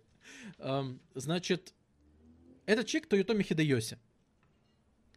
Я сейчас портрет его включу на стриме, потому что оно того стоит. Потому что он очень красив. Да, его лицо как бы говорит, лицо. Убейте меня кто-нибудь, облегчите мою жизнь. Нет, действительно, по всем источникам, которые у нас есть, а источников у нас есть очень много, у нас есть китайские, корейские, японские, эти источники говорят, что он был очень-очень уродлив.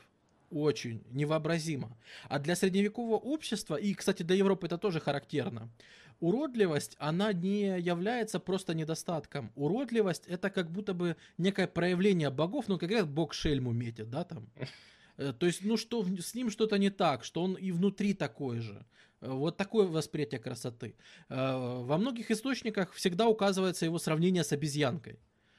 То есть, грубо говоря, враги его называют злая обезьяна, коронованная обезьяна, друзья шутливо называют там сильной обезьяной, но всегда обезьяной, потому что, ну, видимо, для современника, я не то чтобы я сильно вижу, но если он действительно был таким, как на портрете, ну, пожалуй, просто при старых, при старой живописи многие так выглядят на картинах. Но не Ода Нобунага, Ода Нобунага выглядит молодцом.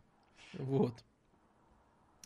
Он выходец из крестьянской семьи, и это такой редкий пример вертикальной мобильности. Вот я говорил про то, что есть горизонтальная, а вертикальная, естественно, мало, но она есть. Можно там родиться в крестьянской и чем-нибудь ультра э, невообразимым приобрести себе... Я, я попробую угадать. Он либо обладал какой-то необычной квалификацией, либо он был храбрый воин. Слушай, не то, не то. Он был так. очень смелым. Вот, по сути, это его первейшее ну, качество. Понятно. Да, кстати, на этом портрете мне обратили внимание, он же на картах сидит. Почему на картах? Поза лотоса же, нет? Да, но похоже на то, что на картах. Просто это не ноги, вот это не ступни такие вот черненькие. Не, ну он их так заложил, почему? А, это ну, они, это... но это он их так заложил. Да, это, конечно, это поза лотоса. Я понял, я теперь вижу карты, да, я понял, о чем вы. Значит, он устраивается, э, с, э, он уходит из своей семьи, как, э, вот в этой ситуации очень нищая страна, и был такой обычай в любой семье, очень милый обычай, который назывался сокращение ртов. Э, семья не может прокормить всех, кого они рожают, поэтому старший сын идет и отправляется в храм, в буддийский, и там вкалывает за еду. Благодаря этому он проживает, ну а и семье прожить проще, вот. И Ода Нобунага, и Тоётоми Хидэёси, естественно, его тогда по-другому зовут, но мы не знаем как, точнее мы знаем, но я не буду ломать свою голову, э, потому что он очень уродлив и потому что он старший, он уходит в храм. Между прочим, причина, потому что он очень уродлив, действительно является одной из причин. Ну вот такое вот общество тогда было. И ну, реально это пока... поразительно, когда читаешь какие-то выдержки из документов, я все-таки не в оригинале, а в переводе. Ну как это? Ну официальный документ, который говорит, вот там уродливому такому-то. Ну я, я насколько помню, это в, ну, в Европе тоже попадается. Там, нет, ну это ну, как-то восьмой, когда... ну стыдно же, ну вы же про да ладно, государственного э... мужа пишете. Ну, это, это несколько раз, я даже двух могу назвать таких людей, Наполеон и Генрих восьмой. Они их когда женили, им прислали э, ну, картину жены. Они сказали, да, подходит, беру. А потом прислали сами жену, и они посмотрели на нее и сказали... А, да, это было, да. Она мне не подходит, отправили обратно. Да. Вот. Значит, Ода Нобунага, он устраивается, он уходит из этой, потом он сбегает из храма, естественно, и какое-то время проводит, судя по всему, среди разбойников, которых, ну, как и в любое смутное время, по всей стране просто тысячу. Притом, ну, как бы разбойники, они от солдат отличаются мало чем. Да. Ну, тем, что, наверное... Тем, что, допустим, вот э, на них их командира убили. Просто вот, их командира убили, да? Да. И все, они теперь не солдаты, а разбойники. Ну, видишь, тут все-таки была такая более выраженная личная преданность. Все-таки, если это у самураев убили, э, ну, их сюзерена, они все-таки скорее либо себя убьют, либо к другому устроятся, чем пойдут разбойничать. Ну, все-таки, обычно так было. Ну, понятно, да. Либо, кстати, уйдут в буддийский храм, якобы подадутся в религию, а на самом деле продолжат резать и убивать только во имя буддизма. Во славу Будды, конечно. Ну да. И, ну, по сути, и икки, они такими мощными были как раз из-за того, что у них очень много самураев служило в их храмах. И Тоётоми Хидэёси, он устраивается, он находит на какой-то дороге Нобунагу и устраивается к нему носителем сандалий. Неплохо. Я думаю, что это какая-то, ну, это, это очень... символическая должность. Он разнашивает обувь для господина. А, то есть это практическая должность. Понял. Да, вполне практическая. Он разнашивает обувь. Вот он носителем, причем, когда его там увидели на какой-то дороге, там Нобунага даже не сразу понял, это обезьянка или мальчик перед ним. А он молодой еще был. Потому вот. Что у мальчика ноги больше, чем у Нобунаги. Он был, он был очень проворный, он был очень такой, ну, подвижный. И, наверное, еще и по повадкам можно было спутать. Ну, наверное, грязный был еще, зачуханный, мало ли. Угу. Эм... Э... Вот он устраивается носителем сандалий. Естественно, ну какое к нему отношение? Ну, как, как э, к слуге. Но все-таки высказывается он вполне адекватно. Он учился в храме в буддийском в свое время. То есть он получил даже письменное образование. Он умел писать. До нас дошли его произведения. Стиль не самый высокий, но видно, что человек был умный. Ну, то есть, пишет грамотно, но не Шекспир, конечно.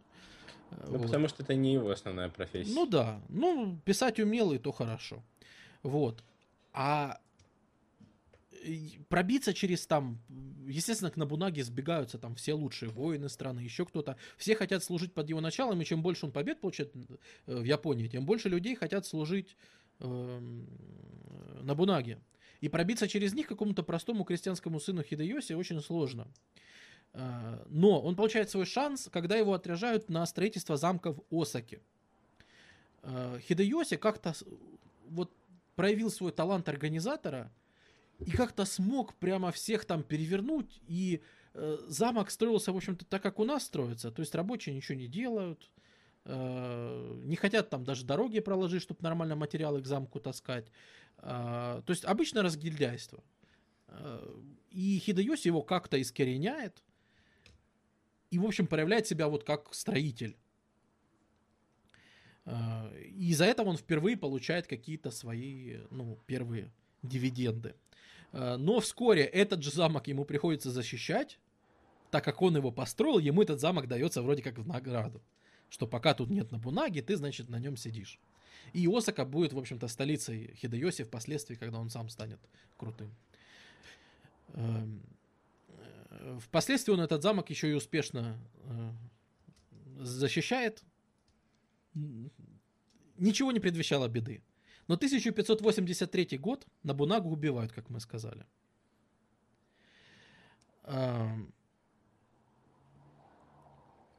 У Нобунаги два самых главных последователя. Токугава Иэясу и Тоётоми Хидэёси. Кто же из них станет следующим? Все мчатся в Киото на всех парах, чтобы успеть первым убить того, кто убил Нобунагу, и получить, ну, скажем так, признание. Первым добирается Хидэёси, потому что он прекрасно все знал. Он первый узнал о смерти Нобунаги и от всех скрывал. Хидэёси добирается до замка первым, окружает его, убивает. И дальше сам Хидэёси оставил описание этого сражения. Когда противник увидел, что все окружены, дальше пишет Хидэёси. Он поднялся на крышу и объявил, что убьет себя. Все самураи вокруг утерли слезы одеждами, надетыми поверх доспехов. Это, видимо, уже они как-то траурно оделись тогда. И сказали, что он будет примером для всех. В наступившей тишине этот предатель убил жену, зарубил всех своих детей и в конце совершил сэппуку, покончил с собой, как и восемьдесят его самых приближенных вассалов, ну, то есть самураев. В такой, я слышу, вот по слогу слышно, да, что очень обыденно он это все описывает. Зарубил жену, зарубил детей и вместе с восьмидесятью вассалами покончил с собой. Описывает он это вполне э, на бытовом уровне, потому что это действительно является нормой для того времени. Вообще в японской философии, общественной мысли самоубийство не является табу. Самоубийство до сих пор, да, Япония первая в мире страна по количеству самоубийств на душу населения до сих пор. То есть это не является какой-то временной особенностью. Это действительно культурная особенность японцев. Если ты считаешь смерть логичным продолжением того, что ты делал до этого, то почему бы и нет? Вот кодекс самураев Бусидо, его основная мысль какая? Из двух путей самурай всегда выберет тот, который ведет к смерти. Да. Если у тебя есть выбор между жизнью и смертью, ты должен выбрать смерть. Потому что, ну что это за выбор тогда такой? Значит, уже не все хорошо. Уже, значит, если тебе пришлось выбирать. И вот эти вот самопожертвования, вообще, что такое обряд сэппуку, покончить с собой? Это ведь не просто какой-то там китайский простолюдинский харакири, да, свернул себе шею и все. Это серьезная церемония. Ты садишься, значит, специальным ножом вскрываешь себе живот. Причем ты должен терпеть это, ну вот читается как твоя выдержка. То есть, если ты плохо, то есть представляешь, можно еще плохо совершить сэппуку, и то, что ты его совершишь плохо, тебе впоследствии не даст дивидендов. А тебе скажут, да, он даже себя убить нормально не смог. То есть тебе это надо еще сделать и красиво, тебе это надо сделать достойно. Вскрыть а женщины себе. Делали сэппуку? А, нет, конечно. Женщин рубили так перед сэппуку. Женщин ага, рубил понятно. Муж, ну чаще всего. Вот хорошо. За нее отвечает муж. Как тогда говорили про женщин, да, это, э, ну я извиняюсь, дырявая плошка, но так тогда говорили. То есть я тут ни при чем, это устоявшееся выражение. Плошка? Ну, ну да, то есть, ну она просто бесполезная, как бы, ну она, ну, то есть ее использовать невозможно. Ну, ну, как бы, ну, ну, такие традиции были в тот момент, я не виноват. Вот, прошу про- прощения у всех, кто смотрит этот стрим, если есть тех, кто кого это обижает, но... а, ладно. Вот, и если, как бы, он решает покончить с собой, естественно, в первую очередь он зарубит жену, а потом уже покончит с собой. А потом уже детей, и только потом сам. Ну да, да. Хотя детей иногда могли и оставить, ну, но... А смотри, а родители... Ну, то, то есть, ну, родители, наверное... Что? Ну, ладно, это мы, конечно, уже... Не-не-не, это, это уважение. Ну, родители же, по, по идее, главнее. То есть, если сын должен совершить сэппуку, то он совершит, а родители остаются. А да, вот его да, дети да. уже умирают. Ну, да. Да, да. Окей. Да. А, ну, и плюс уважение к старшим, да. Тот же Тоётоми Хидэёси. Иногда складывается впечатление, что вообще единственный человек, которого он в своей жизни любил, это его мама. Потому что он потом ей придумал. Вот историки доказали, что это абсолютно фейковые документы. Он ей придумал дворянское происхождение. Он придумал, что он не из крестьян. Потом, потом. Далеко впоследствии. Но на самом деле... Вот, нам в чатике вкинули интересный факт. Существовали же женщины-самураи. И ссылка на Википедии. Онна Бугейся. Онна Бугейся, хочу... это являлась смотрительницей поместья. Это э, обусловлено, ну, социальной историей. То есть, э, если муж где-то далеко, если муж в военной компании, например, или у императора в гостях в Киото, а на замок напали, замком кто-то должен руководить, и женщина, как хранитель домашнего очага, как бы она является и хранителем всего замка, который является как бы домашним очагом. И вот да, Онна Бугейся я, я руководила обороной замков, когда в отсутствие мужа на них нападали. Это правда. Это было. Но если она является хранительницей домашнего очага, это для японцев отнюдь не значит, что ее не можно за- зарубить как дырявую плошку. Ну, к сожалению. Вот. А я в, этом, в этой связи хочу вспомнить еще такой момент, который вполне в канву нового времени укладывается. В общем, когда происходит война, особенно война больших армий, вот как в Японии, например, да, то... нередки случаи, когда люди стремятся уйти в солдаты. Ну, просто для какой-то личной безопасности. Ну, То конечно, конечно. Для людей безопаснее быть солдатом, чем да, не быть да, солдатом. Да, да, да. Чем ты живешь на ферме без оружия и ждешь, да, пока за тобой и, придут. Например, в Европе очень, ну, как не очень распространенные, но хорошо, есть задокументированные случаи, когда женщины скрывали свой пол, записывались в армию короля и несколько раз там участвовали в сражениях, менялись, ну, потом дезертировали, поступали в другой полк, и никто не мог определить, как бы, кто это такие. Вот. Надо просто понимать, что... Косметики ну, не было, поэтому сложно. Не то чтобы косметики, просто как бы бытовые условия были очень жалкими. То есть вы же поймите, большинство людей жило, например, в домах с, деревян... с, с земляным полом. То есть у них, в принципе, не было какой-то вещи, ну, как, какое-то место, где они могут, например, одежду просто разложить, чтобы она не оказалась в дерьме. Они могли месяцами не мыться не потому, что они такие свиньи, а потому, что, например, у них хату сожгли, и вот он идет по какой-то дороге, потом он устроился батраком, его никто не пустит там где-то мыться. И, в общем, все это очень печально, и, конечно же, женщины тоже во всем этом участвовали. Но, ага. действительно, отношение было именно такое, что женщина, она как бы как собственность. Ну, при этом как бы мы видим какую-то двоякость. То есть, с одной стороны, у, у нее нету собственной...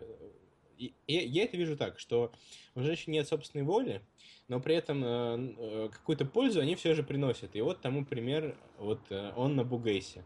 То есть женщина да, вполне да, могла, могла то есть быть... Это, это утилитарная цель, это не уважение, там, ну, как мы говорим, социальное. Это чисто утилитарная цель. Да. Так надо. Итак, значит... Итак, тысяча восемьсот пятьдесят третий а? год э, он наказал... убийцу Нобунаги. Единственное, что его сейчас отделяет от высшей власти в стране, это трехлетний внук Нобунаги, которого тот назначил своим преемником. Подожди, я запутался. Значит, у нас у власти Тоётоми Хидэёси, который строил замок. Да. Его соперник Токугава... Нет, не, со- не соперник. Они оба были при Нобунаге. Они друзьями были. А куда же он подевался? А он не успел наказать первее. Нет, нет, ну вот, то есть к власти пришел Тоётоми Хидэёси. Да. А что же, что же Токугава? А в- возникает опасность того, что они сейчас начнут драться за наследие Нобунаги, но Иэясу умный, и Хидэёси умный. Они понимают, что, наверное, лучше в этот момент как-то объединиться. И Иэясу говорит, слушай, ой, Токугава, э, Хидэёси говорит, послушай, Токугава, единственный человек, которого я в, своем, в этом мире люблю, это моя мама. Давай я отдам ее тебе в заложники, а ты мне отдашь своего сына. И это будет гарантией того, что мы друг на друга не нападем. А потом мама умерла от старости, например, и, да? И, и Иэясу соглашается на этот обмен, и это станет традицией заложничества в японской истории, которая будет все последующие века, вплоть до современной истории, до там, ну вот когда мы уже знаем, когда они выйдут из изоляции. То есть на следующие там двести-триста лет это станет... Да, в Европе аналогом этого является династический брак, когда ты свою дочь отсылаешь в другую страну, ты как-то говоришь, видишь что ты, ли, наверное... не совсем, потому что тут заложничество использовалось в качестве очень многих договоров. Например, я обязуюсь так выплачивать Европе, вам повышенную дань следующие три года, и в доказательство своих добрых намерений я вам Это... отсылаю своего сына. Это вполне в духе династических браков, то есть ну, полностью укладывается. Очень многие договора, даже экономического характера и так далее, они скреплялись заложничеством. Ну, остается еще трехлетний сын Нобунаги, но про него никто даже не думает, потому что, ну, хоть он формально и назначен преемником, ну, все же понимают, что, ну, какой еще трехлетний сын? И Хидэёси объявляет себя его, как бы, попечителем и говорит, что этому сынишке хорошо воспитываться в буддийском храме. И он отправляет его в буддийский храм, и, как говорит нам хроника, с тех пор никаких данных о внуке Нобунаги у нас нет. Вот, то есть... То ли его Думки, там... То есть, подожди, а какое время вот прошло с тех пор, как Нобунага начал свое завоевание, до тех пор, как его убили? пятьдесят пятый — восемьдесят третий. тридцать лет? Да. Понятно. То есть, всю жизнь он провел, это человек, который проделал э, огромную подготовительную. То есть, вот из трех людей, мы сейчас расскажем, каких э, в этой цепочке, э, которые друг за другом шли, Нобунага подготовил многочисленными войнами почву. Дальше вот становится Хидэёси. Но Хидэёси не может быть сёгуном, он из крестьян, он не может стать правителем. И поэтому он как бы говорит, давайте я буду министром. Причем, давай... смотри, никто же даже... Вообще есть император в Японии? Да, есть. Но, но император... никто даже не претендует на этот счет, да? Нет, у японцев это, кстати, их отличительная черта, и они сами эту черту осознавали уже тогда. Они ее осознали, наверное, когда с монголами столкнулись. Что... В Японии не сменяется императорская династия. На данный момент императорская династия в Японии самая древняя из ныне существующих и одна из самых продолжительных вообще в человеческой истории. Э, императорская династия у них несменная, она ни разу в истории вообще не менялась.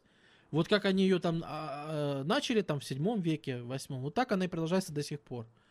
Э, э, да, это удивительная история, потому что никому в голову даже не приходило, что императора можно свергнуть. Можно им манипулировать. Можно его как бы, ну, вроде как под домашний арест, то есть, ну, не выпускать. Можно у него забрать всю полноту там власти. Но полностью взять и его убить и назвать себя императором, это в голову никому такое не пришло. И японцы, зная, вот, например, о сменах династии в Китае, ведь они видели, как к ним вторглась юаньская династия, а после этого была минская. А они понимали, что в других странах сменяется, а у них нет. И поэтому для них это очень важный пункт. То есть император уже тогда для них какой-то высший символ, к которому прикасаться, естественно, нельзя.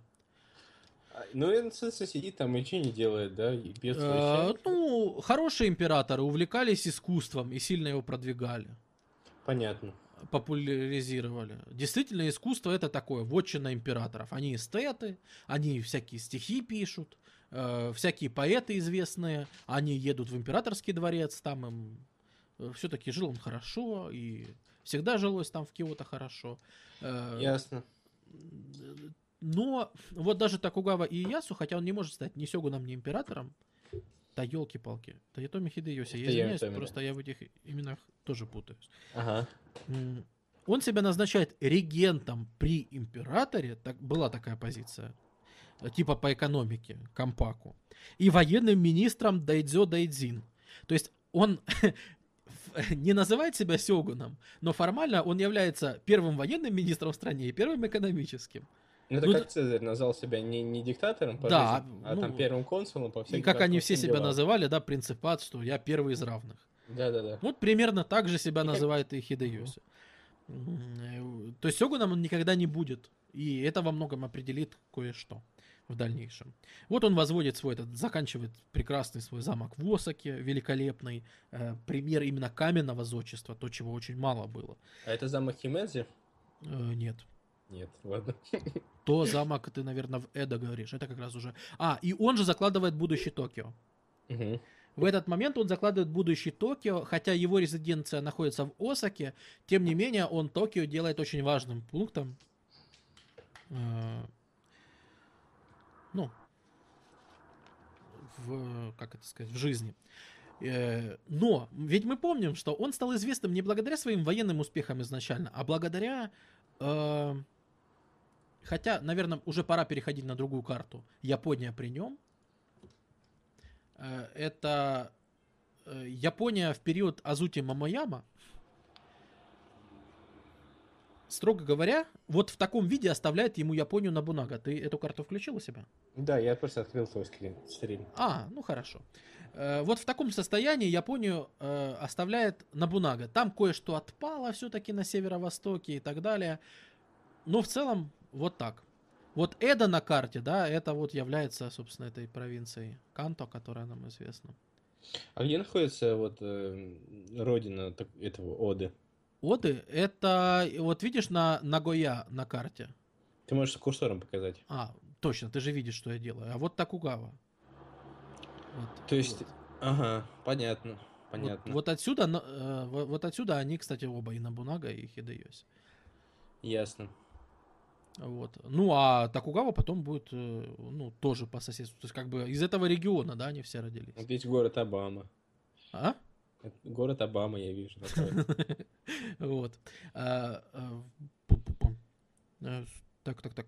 Так вот, и Хидэёси начинает реформы. Ведь он хозяйственник, он принимает Японию. Он совершенно, будучи столько лет при Нобунаге, он прекрасно понимает цели Нобунаги. Он полностью их одобряет, что нужно наконец-то объединить без феодальной, без феодальной раздробленности. А, грубо говоря, это да, тот же процесс, как Европа пошла к абсолютизму после феодальной раздробленности. И, в общем-то, в Японии происходит нечто похожее, ну, так, отдаленно. Например, он проводит земельную реформу, он там закрепляет землю за крестьянами. Не кому-то земля не отдается вассалу, а он ее сдает крестьянину. А именно, ты крестьянин, ты имеешь землю. Но за это ты платишь, на секундочку, две трети урожая налог.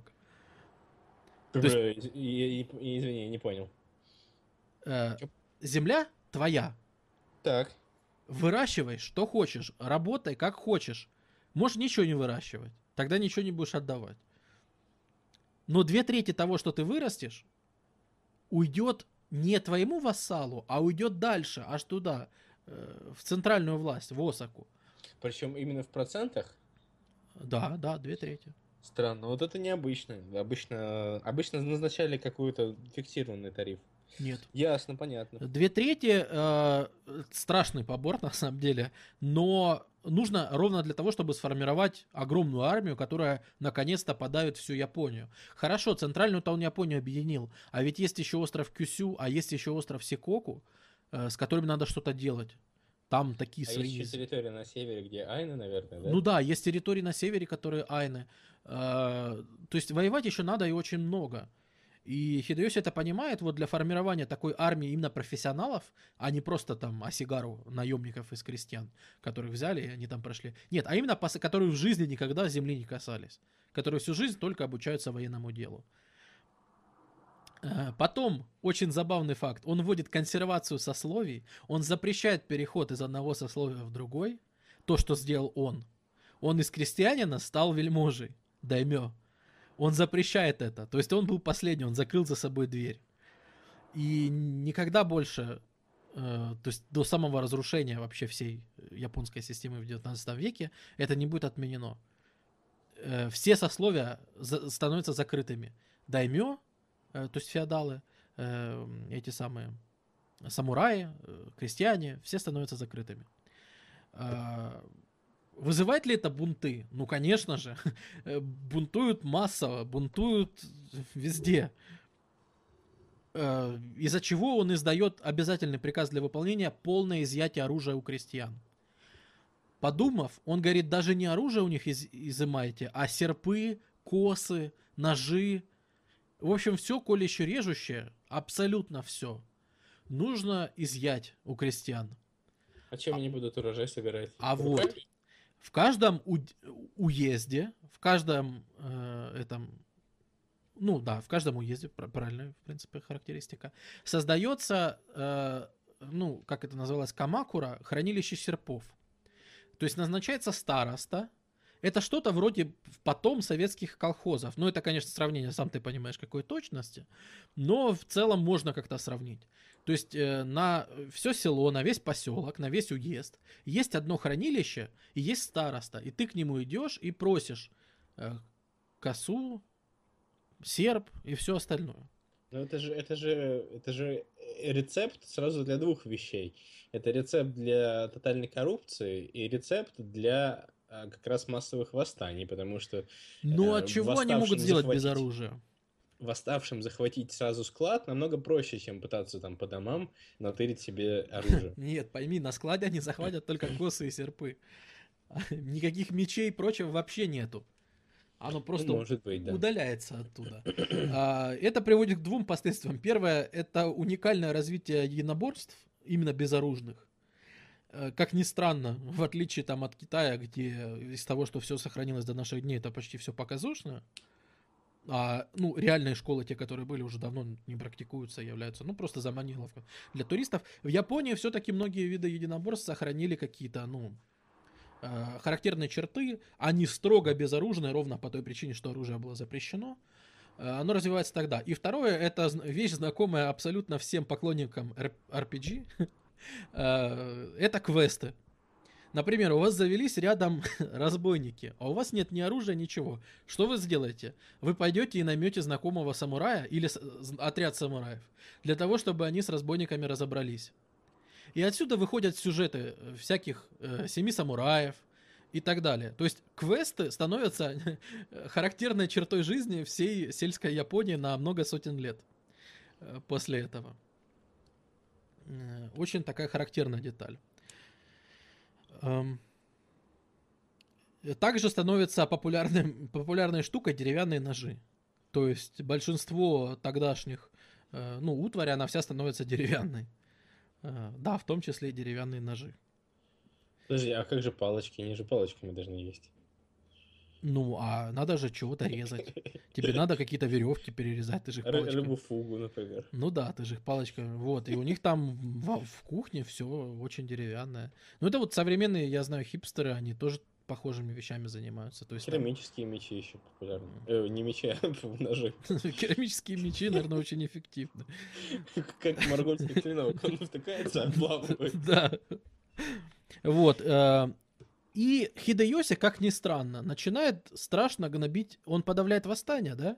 Так вот, он страшно подавляет еще и христиан. Но он, его нельзя назвать каким-то религиозным, ну, знаешь, тираном. Он буддистов подавляет не меньше. Он действительно приходит к выводу, что власть буддийских храмов слишком сильна. Это еще понял еще Нобунага. И он, по сути, заканчивает разгром крупных буддийских объединений, заканчивает вот разгром этих икаики и всяких воинствующих буддистов, и переходит на христиан, так как христиан много. Христиане составляют едва ли не большинство населения Кюсю, некоторых областей, ну или просто их очень много на тех островах, которые он будет завоевывать. Плюс христиане, они очень странные. Например, Хидэёси в этот момент страшно пристрастился к женщинам. У него наложниц был миллион. Их всех там строгий отбор подбирала его жена Нене. Она там проводила целые конкурсы, отбирала для него наложниц. Так вот, христианские наложницы, ну, хри- христианские девушки э, не шли к нему в наложницы. И его это раздражало очень сильно. Э, кроме того... Э, христианские проповедники, там, иезуиты или просто португальцы-торговцы, они же говорят там, они рассказывают, ну вот, а вы откуда? А мы, я из Португалии, а я из Испании. И они показывают карты Португалии и Испании, которые, ну, гораздо чаще, чем то, что делали японцы там про соседние страны, правильно? И они показывают карты, какого размера там Испанская империя, Португальская. И Хидэёси считает, что они его просто пытаются, ну, обмануть. Ну, вы все врете, врете, не может быть такого размера государства. Я объедини, объединитель великий, я объединил, он даже писал, это его официальное обращение будет корейцам, вот скоро уже, через пару лет. Я объединитель, я замирил юг и покорил север. Я устрашил запад и, типа, подмял под себя восток. То есть, грубо говоря, я, ну, властелин колец. А ему показывают, что какие-то страны, которые там в сто раз больше, чем вообще вся Япония, так в тысячу раз больше, чем вся Япония. Он говорит, ну вы что, ну вы просто врете, ну вы наглецы. Я... И просто казнит их всех. Говорят, что это вообще за фокусы? Не бывает таких стран. Вот. Но он видит в этом угрозу, что ну а как же, ведь они расскажут, что... Ведь они не только ему, они ведь и э, обычным жителям рассказывают, что есть такая огромная Испания, а в ней есть крутой король.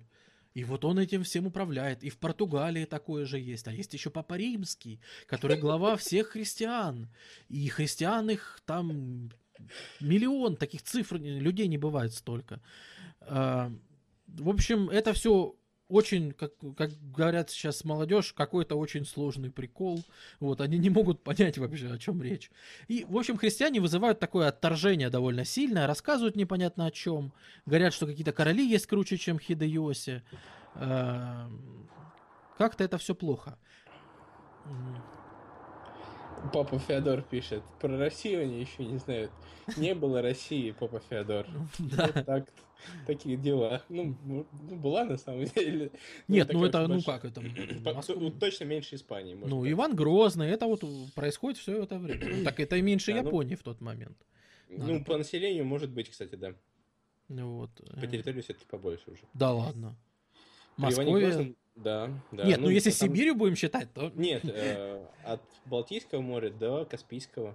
Это же большая территория. Не, да, согласен, согласен. По некоторому рассуждению все-таки, да, побольше. Э, ну, надо понимать, что рисовая экономика всегда даст больше прирост населения, чем пшеничная. Это все-таки важно. Тем более пшеничная широты России. Да. А это, вот год, я... это год тысяча пятьсот восемьдесят второй примерно. Ну да, восемьдесят третий, четвёртый, вот, ну, мы тут говорим. Значит, и Тоётоми говорит, что ну, у него есть проблема. Вот он вторгается наконец-то в Кюсю и завоевывает своими армиями. Он использует огнестрельное оружие очень активно. Аркебузиры являются основой его армии. Завоевывает Сикоку. Объединяет эти земли и думает, я очень крут. Я теперь завоюю весь мир. Это кроме шуток. Весь мир он имеет в виду к тому моменту Китай, Корею и, может быть, Индию, если она будет достаточно интересна. Он, он тогда даже не понимает, что такое Индия. Он даже не понимает размеров Китая на тот момент, потому что ну, карты совершенно не описывают. То есть в Японии было сто с чем-то провинций в тот момент, сто двадцать что ли. А они Китай называли страна четырёхсот провинций. Ну то есть он думал, что Китай это вот где-то четыре Японии. Ну то есть вполне реализуемо. Ну да. Но... Казалось бы, вот он объединил почти все японские острова. Север все-таки его еще будут осваивать и осваивать. Там э, очень плохая местность, э, гористая. Э, естественно, из гор выбивать население очень трудно. Э, Хоккайдо тоже практически не заселен. Э, и у него есть проблема, у него нет сына. У него миллион наложниц, все рожают детей, но нет ни одного сына. Это просто как он... Ну, всем кажется, что это какая-то магия. Сколько он ни старался. Нет сына и нет. Появляются дети, мальчики, но тут же умирают. Это удивительно как бы. Но, ну, во-первых, для того времени, на самом деле, да, не такая уж удивительная история. Его жена Нане, она бесплодна, а наложницы никак не могут родить. И ему уже пятьдесят два года. Он начинает нервничать. И тут молодая, самая молодая его наложница, тятя, ей шестнадцать лет в тот момент, э, рожает мальчика, который выживает. Э, его называют Суримацу. И Хидэёси, короче, поехал крышей в этот момент. Я серьезно говорю. Вот со всей исторической ответственностью я заявляю. Хидэёси поехал крышей. Он начинает писать письма своему сыну, ну там, одно-двухмесячному. Он от имени сына сам себе начинает отвечать. И вот он от имени сына пишет, например, «Здравствуй, там отец». Сыну один месяц. Говорит, «Я получил твое письмо. Я там сегодня хорошо покушал. Я там сосал сисю, еще что-нибудь». А Хидэёси ему в ответ пишет письмо. «Ммм, ну ты расти сильным, ты там будь...» И так далее. Ну то есть абсолютно какая-то такая уже странная, значит... Это э, тенденция. но что-то делать-то надо, и он на этой волне, что у него родился сын, ну, это все-таки прекрасно, надо завоевывать, в общем, надо идти, и вот будет кому передать власть, и посылает в Корею э, посыльных, которые говорят, что вот Хидэёси, который просто завоевал весь там чуть ли не известный мир, и он просит, чтобы вы дали ему, ну, проход, чтобы он завоевал династию Мин, китайскую. Корейцы, подумав, говорят, нет. Потому что кто такой вообще-то? Я то первый раз слышим, имя непонятное, какой-то странный товарищ. Мин тут существует, Китай существует тысячи лет. Тут какой-то из-за моря приплыл, говорит, он всех сейчас завоюет. В общем, нет. И Хидэёси собирает огромную армию. То есть он объединил Японию и не дал отдохнуть ни одного года. Только заканчивается объединение Японии, тут же, вот, девяносто второй год, это все тогда же происходит. Он тут же вторгается в Корею. Масштабы вторжения колоссальные. Тысяча кораблей. Представь, до того времени, при их этом самом. Армия. Очень э, сильные самураи, которые прошли через войны, через десятилетия войн. Аркебузы. Успех на первых порах удивительный. Э, вторгаются, проходят всю Корею, как нож сквозь масло. Берут Пхеньян на севере Кореи. Э, то есть, казалось бы, успех. Но тут там начинается партизанское движение. А как мы знаем, если партизанское движение начинается, то победы уже, собственно, не будет никогда. Это, кстати, интересно вот обратить внимание, что в этом моменте он очень похож на то, что сделали испанцы против реконкисты, верно? Завоевав земли, которые он хотел, он тут же направляет свой взгляд на что-то внешнее.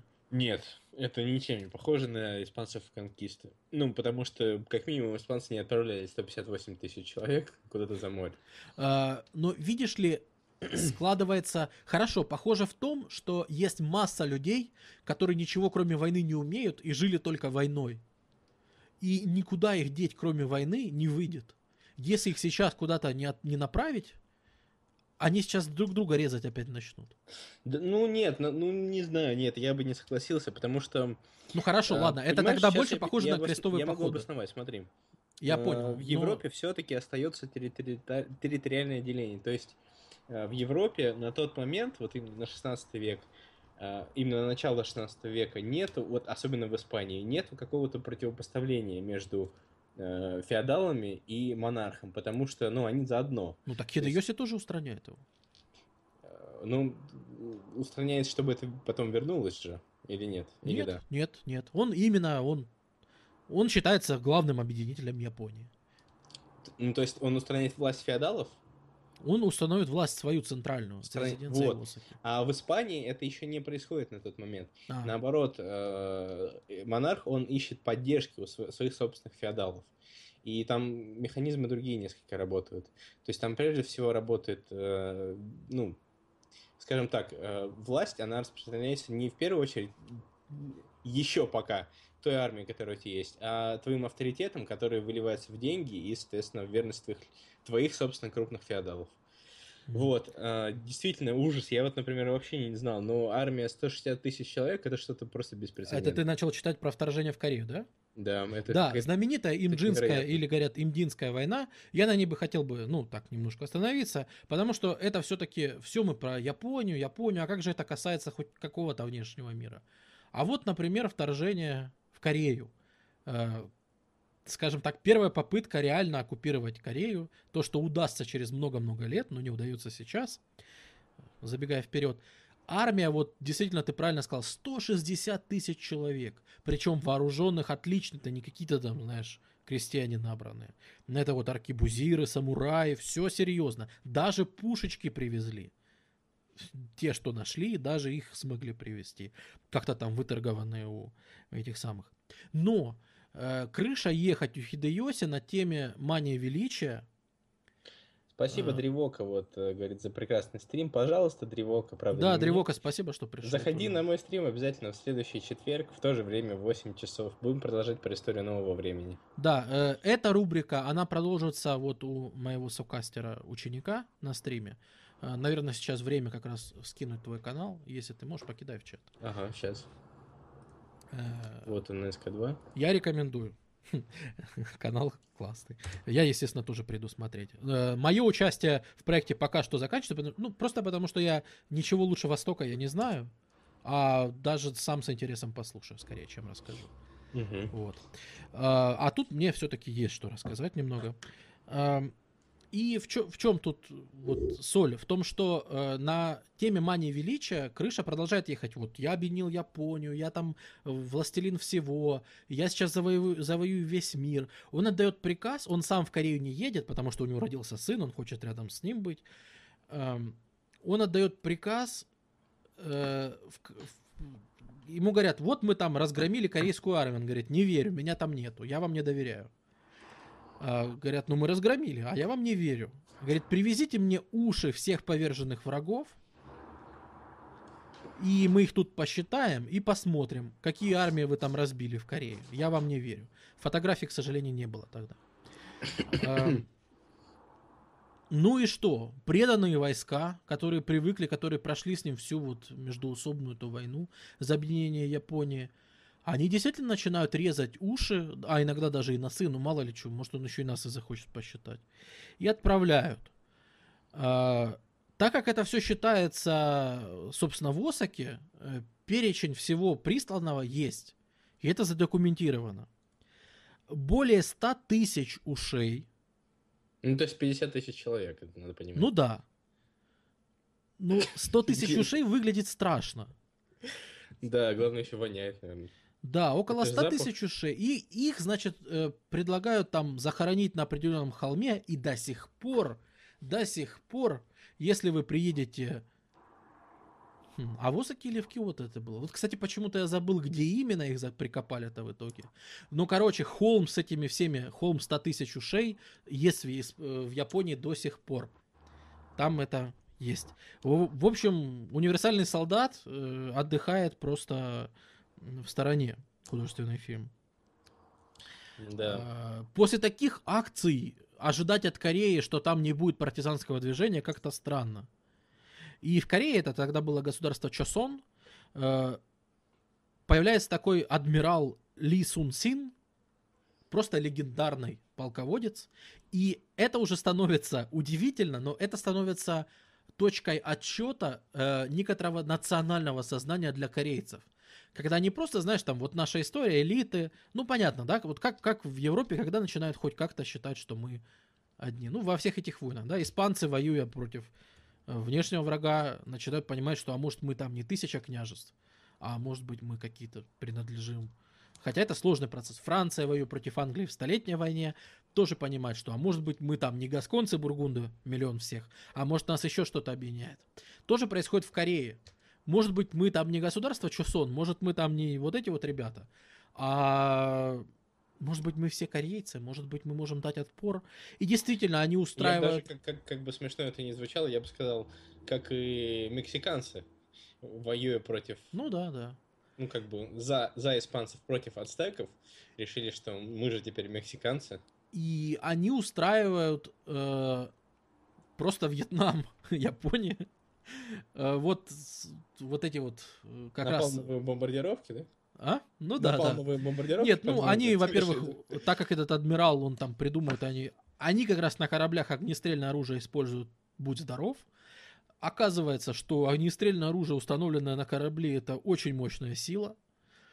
Вот, собственно, на картинках, которые я сбрасывал про боевые корабли Японии, там как раз можно отыскать пару артов корейских кораблей с Имджинской войны. Вот такое вот их устройство, то есть они высоко бронированы, они могут брать на абордаж, они могут врезаться и просто ломать японские корабли. У них есть пушки, в конце концов. То есть очень эффективная тема. Имджинская война, которая очень плохо описана в русскоязычной историографии, почти все, что по ней можно найти, является англоязычной, ну или, естественно, там корейцы и японцы изучают. Поэтому, как ни странно, интересно с ней можно ознакомиться по западным играм. Как ни странно, в западных играх эта тема освещена вполне себе. Например, я могу вспомнить вот сходу. Вторая Age of Empires. Там есть миссии завоевателей в аддоне. Вот, пожалуйста, там есть Имджинская война, там вы играете за корейцев.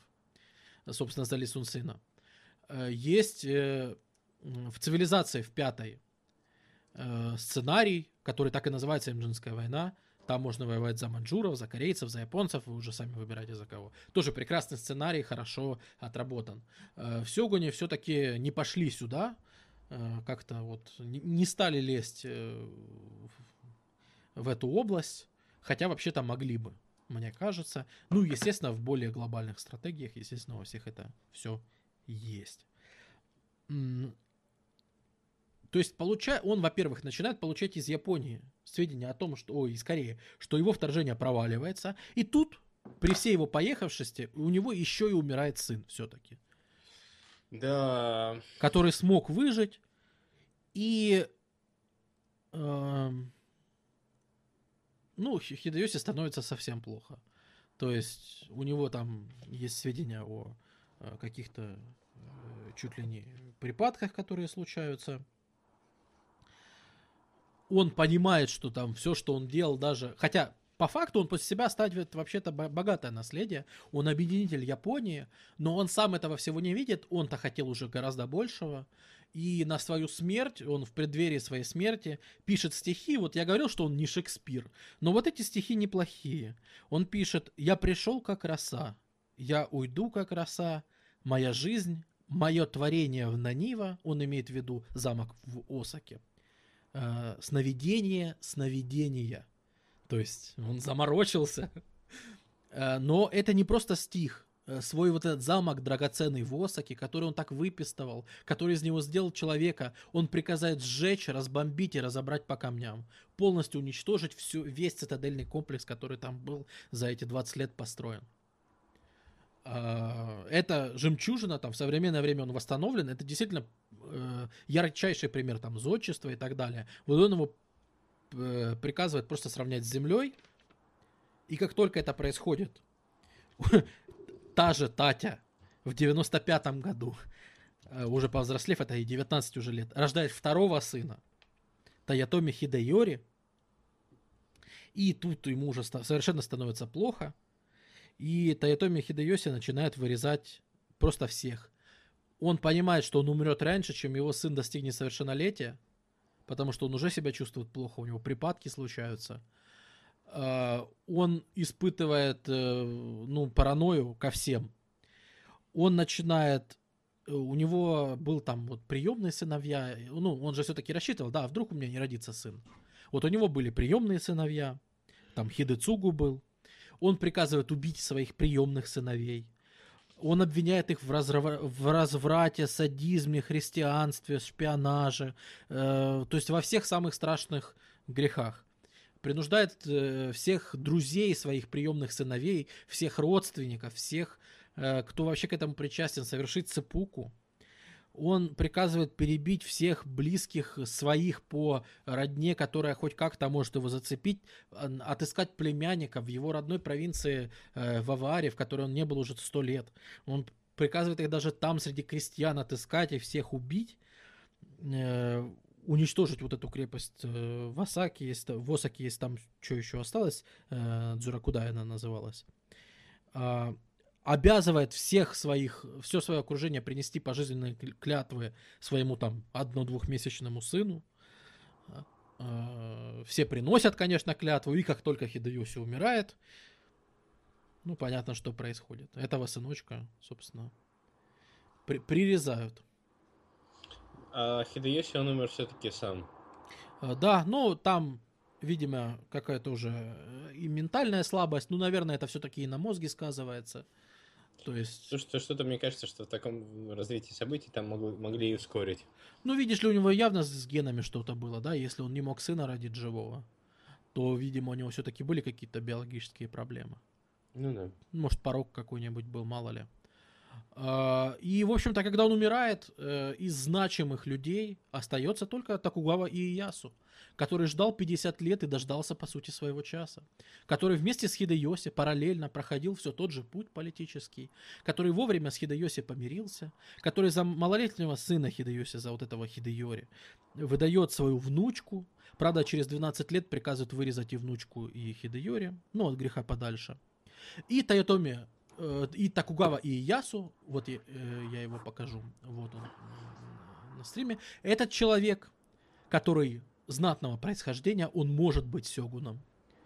И он становится человеком, который заканчивает объединение Японии, заканчивает средневековый период, вводит Японию в эпоху Кинсей, ну то, что по-нашему называется, да, новое время, но мы понимаем, да, что техно- технологически это все-таки не наше новое время, потому что он наоборот. Токугава Иэясу понимает, что войны закончились, внешне вести не надо, а внутри Японии все хорошо, благо реформы, проведенные Тоётоми Хидэёси, начинают работать, урожаи резко увеличиваются из-за вот того, что мы обсуждали. Да и война кончилась в конце концов. Да, и войны заканчиваются. Популяционный рост, на секундочку, вот в это время население Японии двенадцать миллионов человек. Через сто пятьдесят лет, через сто двадцать лет проведут перепись, и население Японии будет тридцать пять миллионов человек. То есть население взрывается, а это благотворно сказывается и на экономике, и на всех... тридцать пять миллионов человек. Да.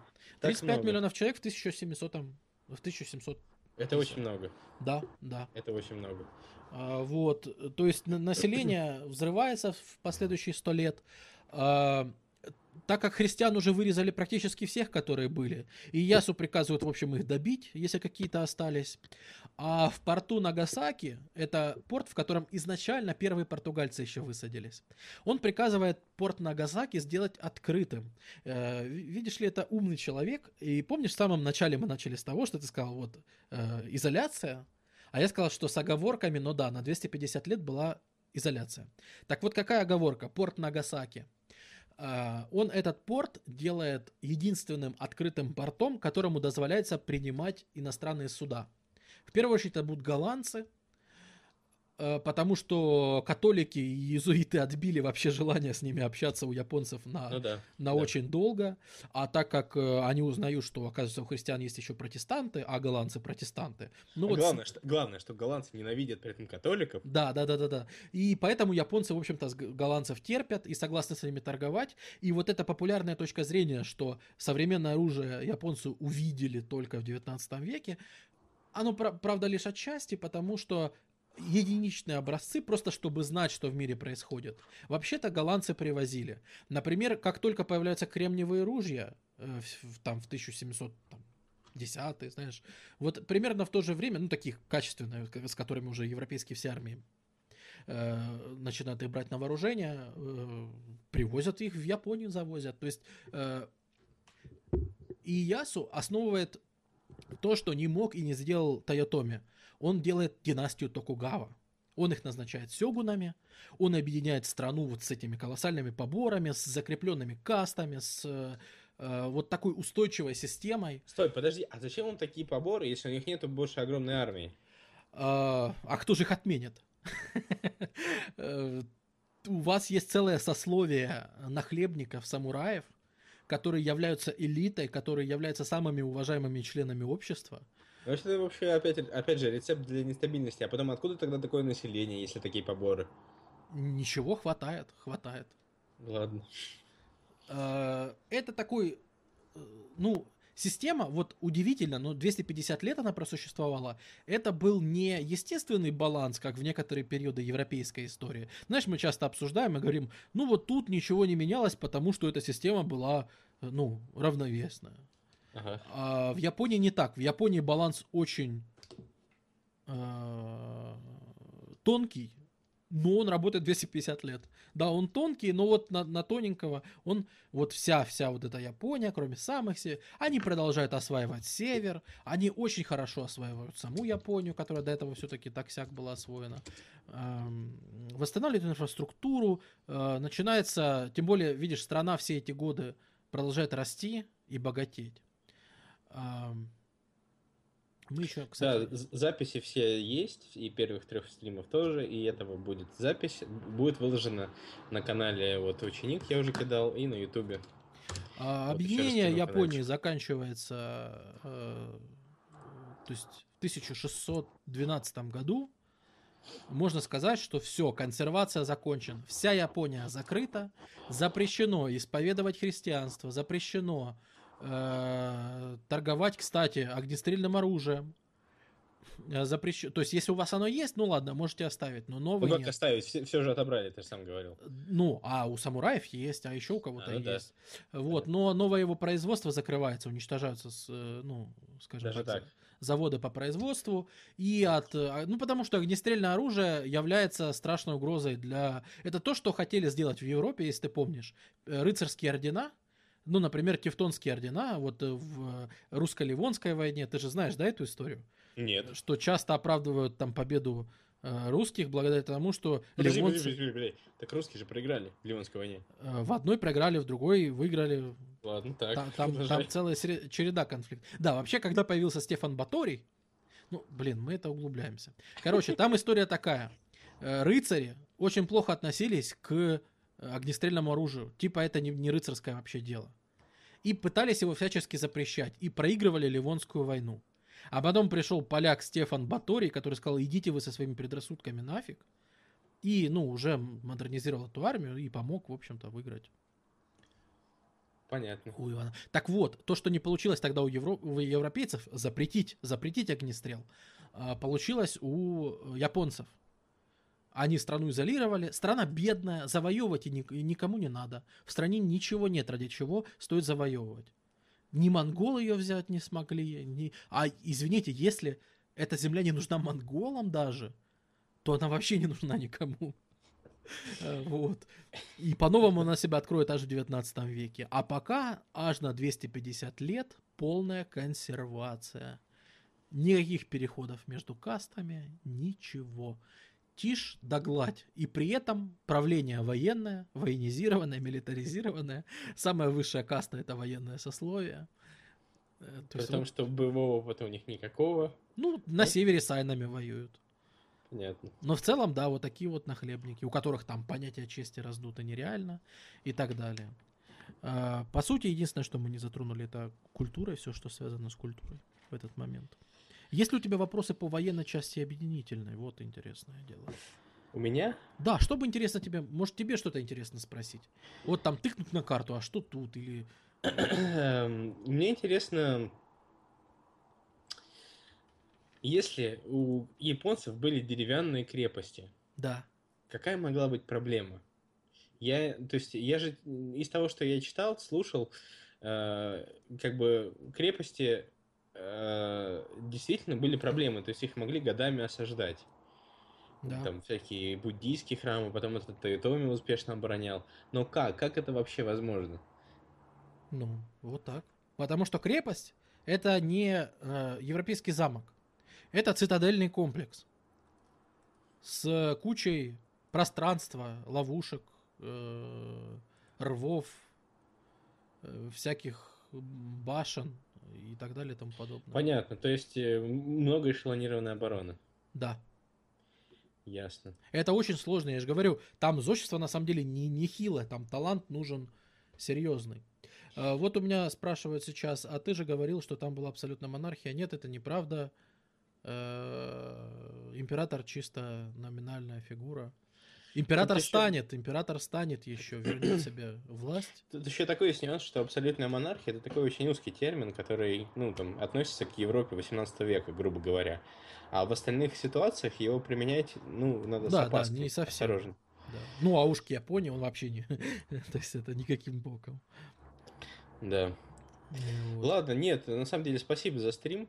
Давайте сейчас, если есть какие-то вопросы в чате, то спрашивайте, вот Сергей ответит. Ну, мне есть Я еще что рассказать, на самом деле. Ну, давай. Раз там, ну, у тебя нет вопросов, то я, наверное... Потому что мне задали вопрос, когда я сказал, что будет стрим, мне задали вопрос до стрима, не в чате. Сказали, объясни, пожалуйста, почему они не были мореходами? Почему они не э, сделали географические открытия великие? Все же к этому располагает. Ну да, как мы вначале и обсудили. А, да, мы это вначале обсудили и вспомнили, что в девятнадцатом веке они создадут империю морскую очень быстро, правильно? Да. Но есть еще один момент, который мы совсем не коснулись. Это пираты Вако. Давай. Это такое уникальное явление в истории. Ну, нет, что я гоню? Нет, не уникальное. Но уникальное явление в японской истории, когда люди с острова Кюсю вот эти вот острова, которые, ну, на юге находятся, они ведь традиционно не сильно равнялись на основную Японию. У них у первых было популярно христианство, они первые начали с португальцами торговать. В общем, они чуть-чуть не такие всегда были. Вот в окрестностях Нагасаки и вот в этих областях. И э, у них считалось нормальным делом, когда не просто какой-то крестьянин или беглый преступник э, уходил в пираты, а случалось так, что даже какие-то вельможи, ну вот, э, которые достаточно уважались э, в обществе на этих островах южных, они для них считалось вполне нормальным, э, ну, как я говорил, ртов всех прокормить нету. Они уходили пиратствовать в южные моря, в Желтое море, а, и делать набеги на Китай, на полуостров Ляодун и в Корею. Сейчас я открою карту Вако. Вот они. А, значит, эти Вако, они были успешнейшими мореходами. Вот как, как... О, Майнфраг, спасибо за поддержку. Как, получая так, такую... Эм, ну ведь в, в Японии ведь знали, что есть Вако, что они грабят, что они крутые мореходы. Непонятно, почему вся Япония не переняла этот опыт, потому что сами Вако были успешны, при том, что никак не поддерживались государством. Они были независимы. Эм, в них прийти мог любой. Это была самостоятельная вообще военная сила, которая, например, подчинила себе Окинаву, которая в тот момент в Японии... То есть целое государство там было такое феодальное. Ну, нет, там была как раз монархия. И они там Окинаву присоединили. Хотя реально Окинава стала японской аж в девятнадцатом веке. А Вако ее тогда уже освоили. Вако нападали на Корею, наводили просто ужас на корейский полуостров, наводили ужас на полуостров Ляодун в Китае.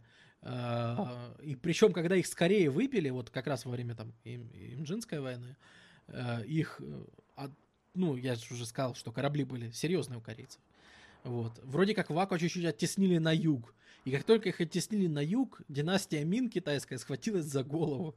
Потому что они начали такой ужас наводить на южном побережье Китая, которое, ну, никогда ни от кого не защищалось. Китай всю жизнь защищался от варваров, которые приходили, э, ну, с запада. Слушай, я же помню эту историю про огромный гигантский флот, которым возглавляла женщина. Это к какому времени относится в Китае? А, вот китайцы, они, да, они на юг путешествовали.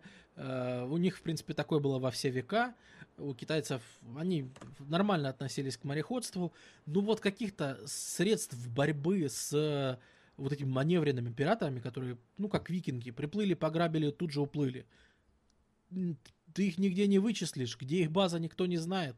Уплывают на какие-то эти острова, и поди их там ищи с вещей. Я, кстати, Окинаву неправильно показал. Вот тут она. Острова Рюку и Окинава. Где Окинава? Вот. Где Окинава еще раз? Вот. Ага, понял. Эм... И... Э, так, ну... То есть вот опыт этих Вако, причем они вербовали, они, конечно, были преимущественно японские, но они вербовали и китайцев, и корейцев, они не были тут какими-то э, особо, знаешь, щепетильными в этих вопросах. Ну да, ну да. И в какой-то момент истории, вот это, наверное, я очень люблю, когда кто-то, кто-то слышит это впервые. В какой-то момент истории Вако сказали династии Мин платить дань огромную им. Династия Мин сказала: вы, варвары, вообще уйдите. И Вако высадились, прошли маршем и взяли Нанкин, южную столицу Китая. Ну, они это, японцы это делали не раз, по-моему. Но когда это делают пираты... Ну, да, да. То это... В общем, просто это показатель того, что династия Мин недолго осталась существовать на тот момент. Да, тоже так. Вот. Но тут же одно за другое. Эта династия Мин недолго стала существовать поэтому? Или из-за таких вот событий династия Мин резко сократила? Ну да, да, тут как обычно. Вот. И тут вот продолжают спрашивать про императора, и не могу не ответить про то, за что был ответственен император. Император занимался культурой, и не надо думать, что это были просто какие-то естествующие. Нет, они действительно развивали. Например, император занимался драматургией. Известный театр «Но». Если вы смотрели заставку, которая была к сегодняшнему стриму, ну, ты-то точно смотрел. Вот это сейчас я вам показываю, что такое театр «Но». Это вот такое костюмированное представление, в котором очень важно ритм и звук. Вот вы видели, это вообще характерно теперь для всей культуры японской, и это теперь сложно определить, это вообще театр «Но» или это нет, или это другой какой-то жанр. Я думаю, вы... заметили, что у японцев, что бы они ни снимали, всегда очень четко. Там двинул мечом и какой-нибудь взвизг такой на фоне. Ой! Или там они топнули ногой и какие-то барабаны на фоне застучали. То есть движение и звук очень э, плотно связаны. Вот особенно вот во вступительном ролике, который был, там это везде э, слышно, что там он поворачивается и там... какая-нибудь э, свиристель, значит, заиграла. То есть вот как-то они вот так озвучивают то, что происходит на экране, пишут саундтрек к происходящему. Вот это театр «Но».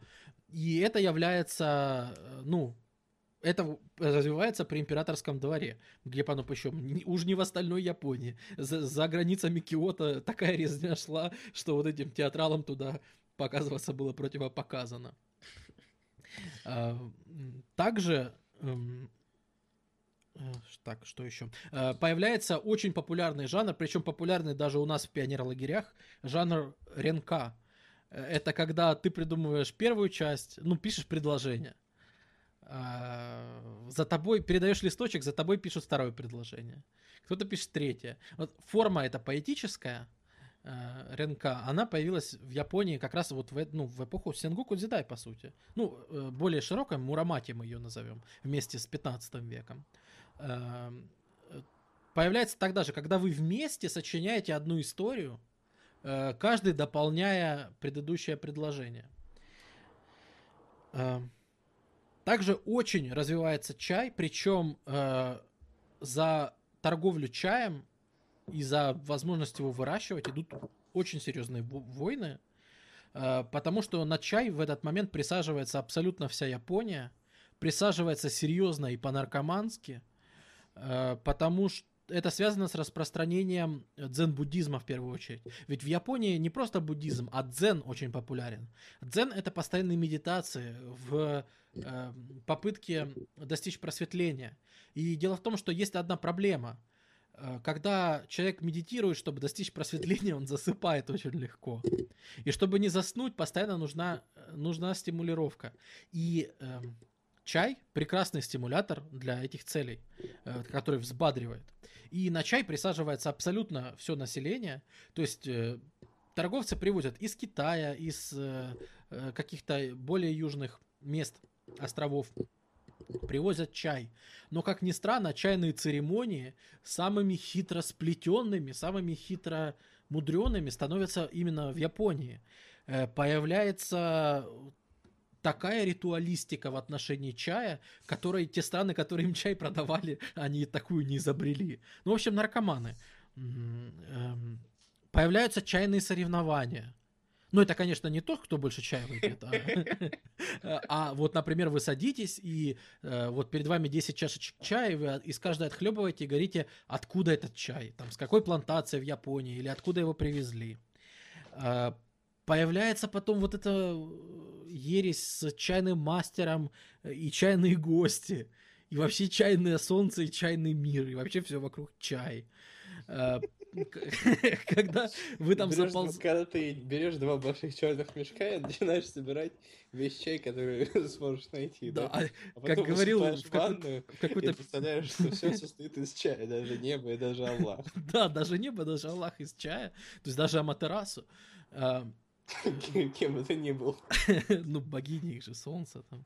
Вот, у них, а, у них, у них, естественно, наблюдается религиозный синкретизм. Не кретинизм, а синкретизм. Они объединяют буддизм с традиционными своими верами, верованиями синто. Вот это вы знаете, они поклоняются камню, дереву. Это вот известная тема. Это традиционная у них.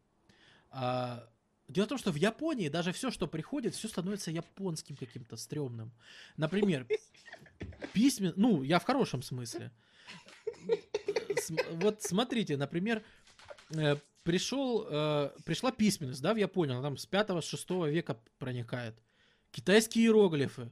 Японцы ими пишут, пишут, пишут, и внезапно они становятся японскими иероглифами. Конечно, они соблюдают очень многие черты, но японцы говорят, а давайте мы будем писать яп... китайскими иероглифами те слова, которые по-китайски звучат, похожи на японские. То есть мы выбираем слова, похожие по звучанию. Например, слово «и» будет в японском значить одно, а в китайском другое. Но в Япон... японцы его запишут тем термином, которым в китайском обозначает звук «и» и слово. То есть они просто переворачивают с ног на голову, уже там через сто-двести лет прочитать что-то китайскими иероглифами в Японии, не изучив, что они понимают под этим иероглифом, просто невозможно. В итоге это выливается в собственные системы письменности и так далее. Да что не возьми, буддизм, даже дзен-буддизм, он приходит в Японию, и он становится странным. Они начинают... Вот говорю, они его объединяют с синто, с поклонением камню или дереву. И они поклоняются Будде в виде камню. Или камню, на котором сидит Будда. Или они вообще уходят в икоики, которые говорят, а давайте просто всех резать без разбору, и так мы достигнем просветления. Все говорят, а давайте.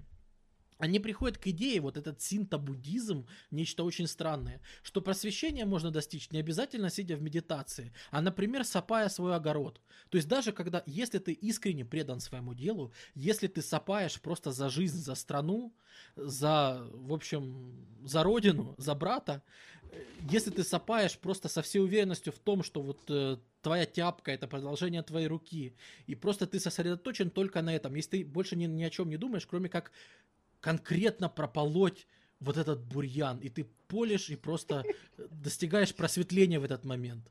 И просто... Некоторые могли бы увидеть некое, некую аналогию с кальвинизмом, но, но нет. Но и нет. Вы просто стоите и просто получаете массовый оргазм, просто пропалывая огород, потому что вам хорошо.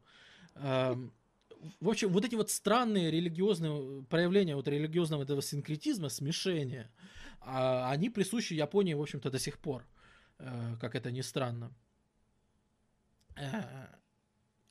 И тоже происходит вот и с чаем. Это обычный чай, который люди берут в руку и пьют. А у японцев появляются чайные мастера, чайные гости. Чай э, называется, что если вы пьете вот в этом маленьком домике чай, вы объединяетесь с духом Будды. То есть они и буддизм сюда, это самое. Вы просветляетесь просто, когда пьете чай. Появляется культура так называемых чайных споров. Вот у нас с тобой противоречия, знаешь, что мы делаем? Мы готовы сейчас друг друга убить. А мы берем, затыкаемся и идем, садимся в дом. И что бы ты думал? Пьем чай. Причем мы пьем его молча. И вот мы сидим час, два и просто друг другу наливаем чай, пьем. И в этот момент нас как-то расслабляет. Мы понимаем, что... А может быть, наши противоречия, они не такие серьезные. Может быть, сидим... Ну, если уже тогда они остаются, тогда можно с чистой совестью идти и убивать. Да.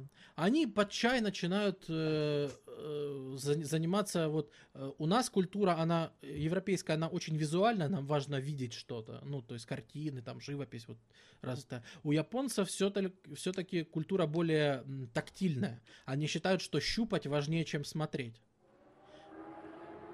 И это я про культуру, что вы подумали. Вот. Но щупать важнее, чем смотреть. И вот они забираются в эти чайные дома и сидят и там щупают листочки, щупают всякие лаковые шкатулочки свои. И говорят, ммм, лак. Вот, значит, они там рассматривают все, что у них есть. Ну, то есть это такая очень своеобразная культура, которая такая вещь в себе. Там семейные споры решаются с помощью чая и так далее. Важная, важная, очень важная штука. И рассказывать про нее немножко без смеха и немножко тролления я на самом деле не могу. Потому что... Но оно это... правильно, в конце концов. Вот. Тем более у меня тут спрашивали, а скажи, японцы такими наркоманами были всегда или только вот сейчас, как они аниме снимают? И мне кажется, я ответил на ваш вопрос. Вот. Ну, с одной стороны, да, вот и как я себе это вижу, я, конечно, не эксперт, ну вот вообще не эксперт, но у них же после Второй мировой войны случилось очень большой такое, такой сдвиг, и сдвиг этот связан в том числе с подавлением, то есть с подавлением да, воинских да, традиций, да. подавлением там... каких-то... Не, он, он случился еще. раньше, он случился в реставрацию Мэйдзи. Я, кстати, про это буду делать отдельные стримы, это, это моя вообще спецуха, я по это ней кон... могу... девятнадцатый век? Да, я по ней вообще могу задвинуть. Ну. Вот, и естественно, чтобы просто, ну, и вот оно так вот и проявляется, что вот так вот все странно, но зато это можно. Да. Понимаете, потому что э, то, что странно, это никто еще не запретил. И ты как бы, если делаешь что-то странное, ты, не, не, ты знаешь, что ты еще ничего не нарушил. И ты как бы нормальный член общества такой. Не идешь ни у кого, ни, никому наперекор. Вот. Ну, в общем, из этой эпохи Япония в будущее столетие выносит что? Выносит вот эту гордость местного человека, который, он полностью подчиняется центральному правительству. Он выполняет все приказы беспрекословно. Но собственная гордость, какая-то глубинная социальная память того, что он отвечает за то, что у него есть, ну вот за, за свой двор, грубо говоря. И он за него в полном ответе. Вот оно осталось до сих пор. Вот эта своевольность и такая упертость провинций, упертость местных каких-то властей, она на самом деле осталась до сих пор. Если у них так принято, они будут все равно гнуть свою палку и так далее. То есть это очень интересная такая вещь. Япония, конечно же, ну даже иногда вот кто любит Хидэёси, я к нему так спорно отношусь, в основном из-за позднего его периода. Но те, кто его любят, в Японии так и говорят, что это создатель современной Японии, ни больше, ни меньше. То есть Токугава, он закончил объединение, установил сёгунат Токугава, но именно Хидэёси сделал Японию такой вот, как она есть. То есть именно все традиционные вещи. Ведь это, кстати, интересно. Если императоры любили вот театр Но, вот этот, то, например, позже, когда Токугава, когда сёгунат становится главой, и при нем развивается культура. При сёгунате становится популярным другой театр, театр Кабуки. И это уже имеет непосредственное отношение к современности, потому что театр Кабуки это куча... А театр Кабуки, Кабуки переводится как-то наоборот, что ли? А я правильно помню, что Кабуки это такие огромные человекоподобные куклы? Ну, это, нет, в первую очередь, это, это грим вот этих вот. Э, это такое нечто очень сильно гримированное, очень эпатажное. Э, мужчины постоянно играют женщин, женщины там... А, женщины там не играли, кстати. Э, мужчины постоянно играют в женщин, наряжаются в нечто удивительное и хитросплетенное. И это, скорее, такой эпатажный вид творчества, который сейчас очень сильно... повлиял на современный жанр японской музыки Visual Kei.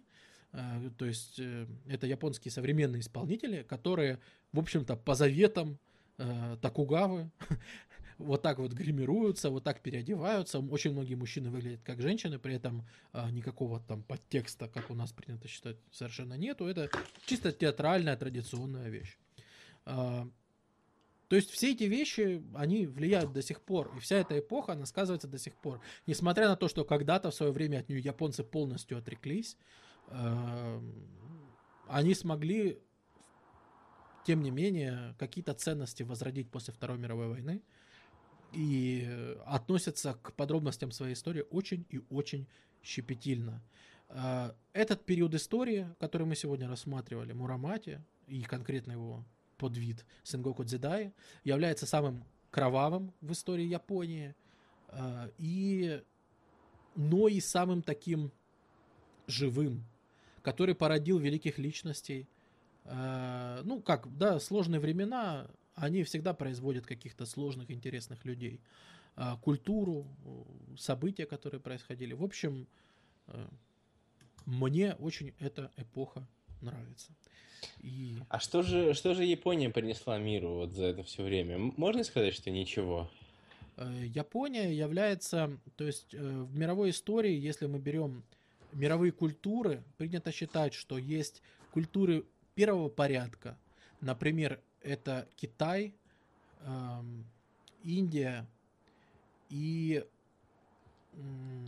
египетско-греческая система. То есть это культуры, которые были автохтонными, да, которые, ну, и так далее, дальше существовали. Грубо говоря, греческая, которая потом вылилась в римскую. И вот европейская эта традиция, она, в принципе, умерла тогда же в римскую. То есть то, что сейчас переродилось, не имеет отношения к, э, так, ну, к первому порядку. А вот сейчас есть куль- культуры... Ты имеешь в виду в новое время? Ну да, да. То есть они полностью ориентировались на Рим, на античность, но воспроизводил это все, естественно, германский мир со своими подробностями и особенностями, и совершенно не так. Вот. А культура, и вот, скажем так, второго порядка, то есть, которые отпочковывались, э, вот как э, это, в частности, Япония, это, наверное, самый яркий представитель. Они такие вот, они сами по себе. Э, они дали историкам очень много чего. Они дали проверить массу закономерностей, исторических каких-то правил, измышлений на практике. Они много чего дали именно в культурологическом плане. А в плане влияния на другие нации они и не хотели его давать.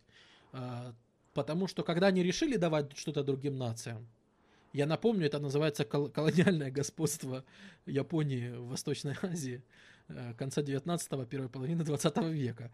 Говорят, многим не понравилось, когда японцы решили что-то другим давать. Вот, поэтому, пожалуй, лучше так вот. Лучше, как сейчас, они науку делают, там, всякие аниме делают и так далее. Сейчас они оказывают большое влияние на мир. А из того, что было так, того, ну, тогда, это, скажем, вещь в себе. Она замкнута в себе, поэтому экзотична, и поэтому взгляды очень многих притягивает. То есть я это изучаю только потому, что мне это интересно. Я даже не хочу искать оправдания, что, типа, я это изучаю для того, чтобы объяснить. Ни в коем случае. Я таким не занимаюсь. Ребят, мне просто интересно, и надеюсь, что и тем, кто слушал сегодня, тоже. Спасибо большое за трансляцию. Спасибо тебе, что пригласил, что вообще да, навел на мысль поговорить. Я бы никогда вообще, если бы ты мне не сказала, я бы никогда вообще по Японии стримы не сделал. Ну, во-первых, потому что я почти ничего не знаю про Японию, а во-вторых, действительно, потому что на глобальную картину, как мы уже выяснили, ну, влияние было такое, что она замкнулась. И можно, ну, мы можем сказать, что мы можем сказать, что корейцы вынесли там свои первоначальные какие-то мысли, вот, ну, они повлияли на формирование вот корейского, скажем, национального сознания во время Имджинской войны. Uh-huh. Но в целом, да, в целом они начнут оказывать yeah. в девятнадцатом веке. Так что к теме Японии мы на следующей серии стримов возвращаться не будем, а тебе большое спасибо. И тебе очень большое спасибо, и всем, кто был в чате, сегодня слушал. Да, все, всем до скорых встреч. Следующий стрим по новой истории, как обычно, в четверг в двадцать часов. Спасибо, пока. Пока.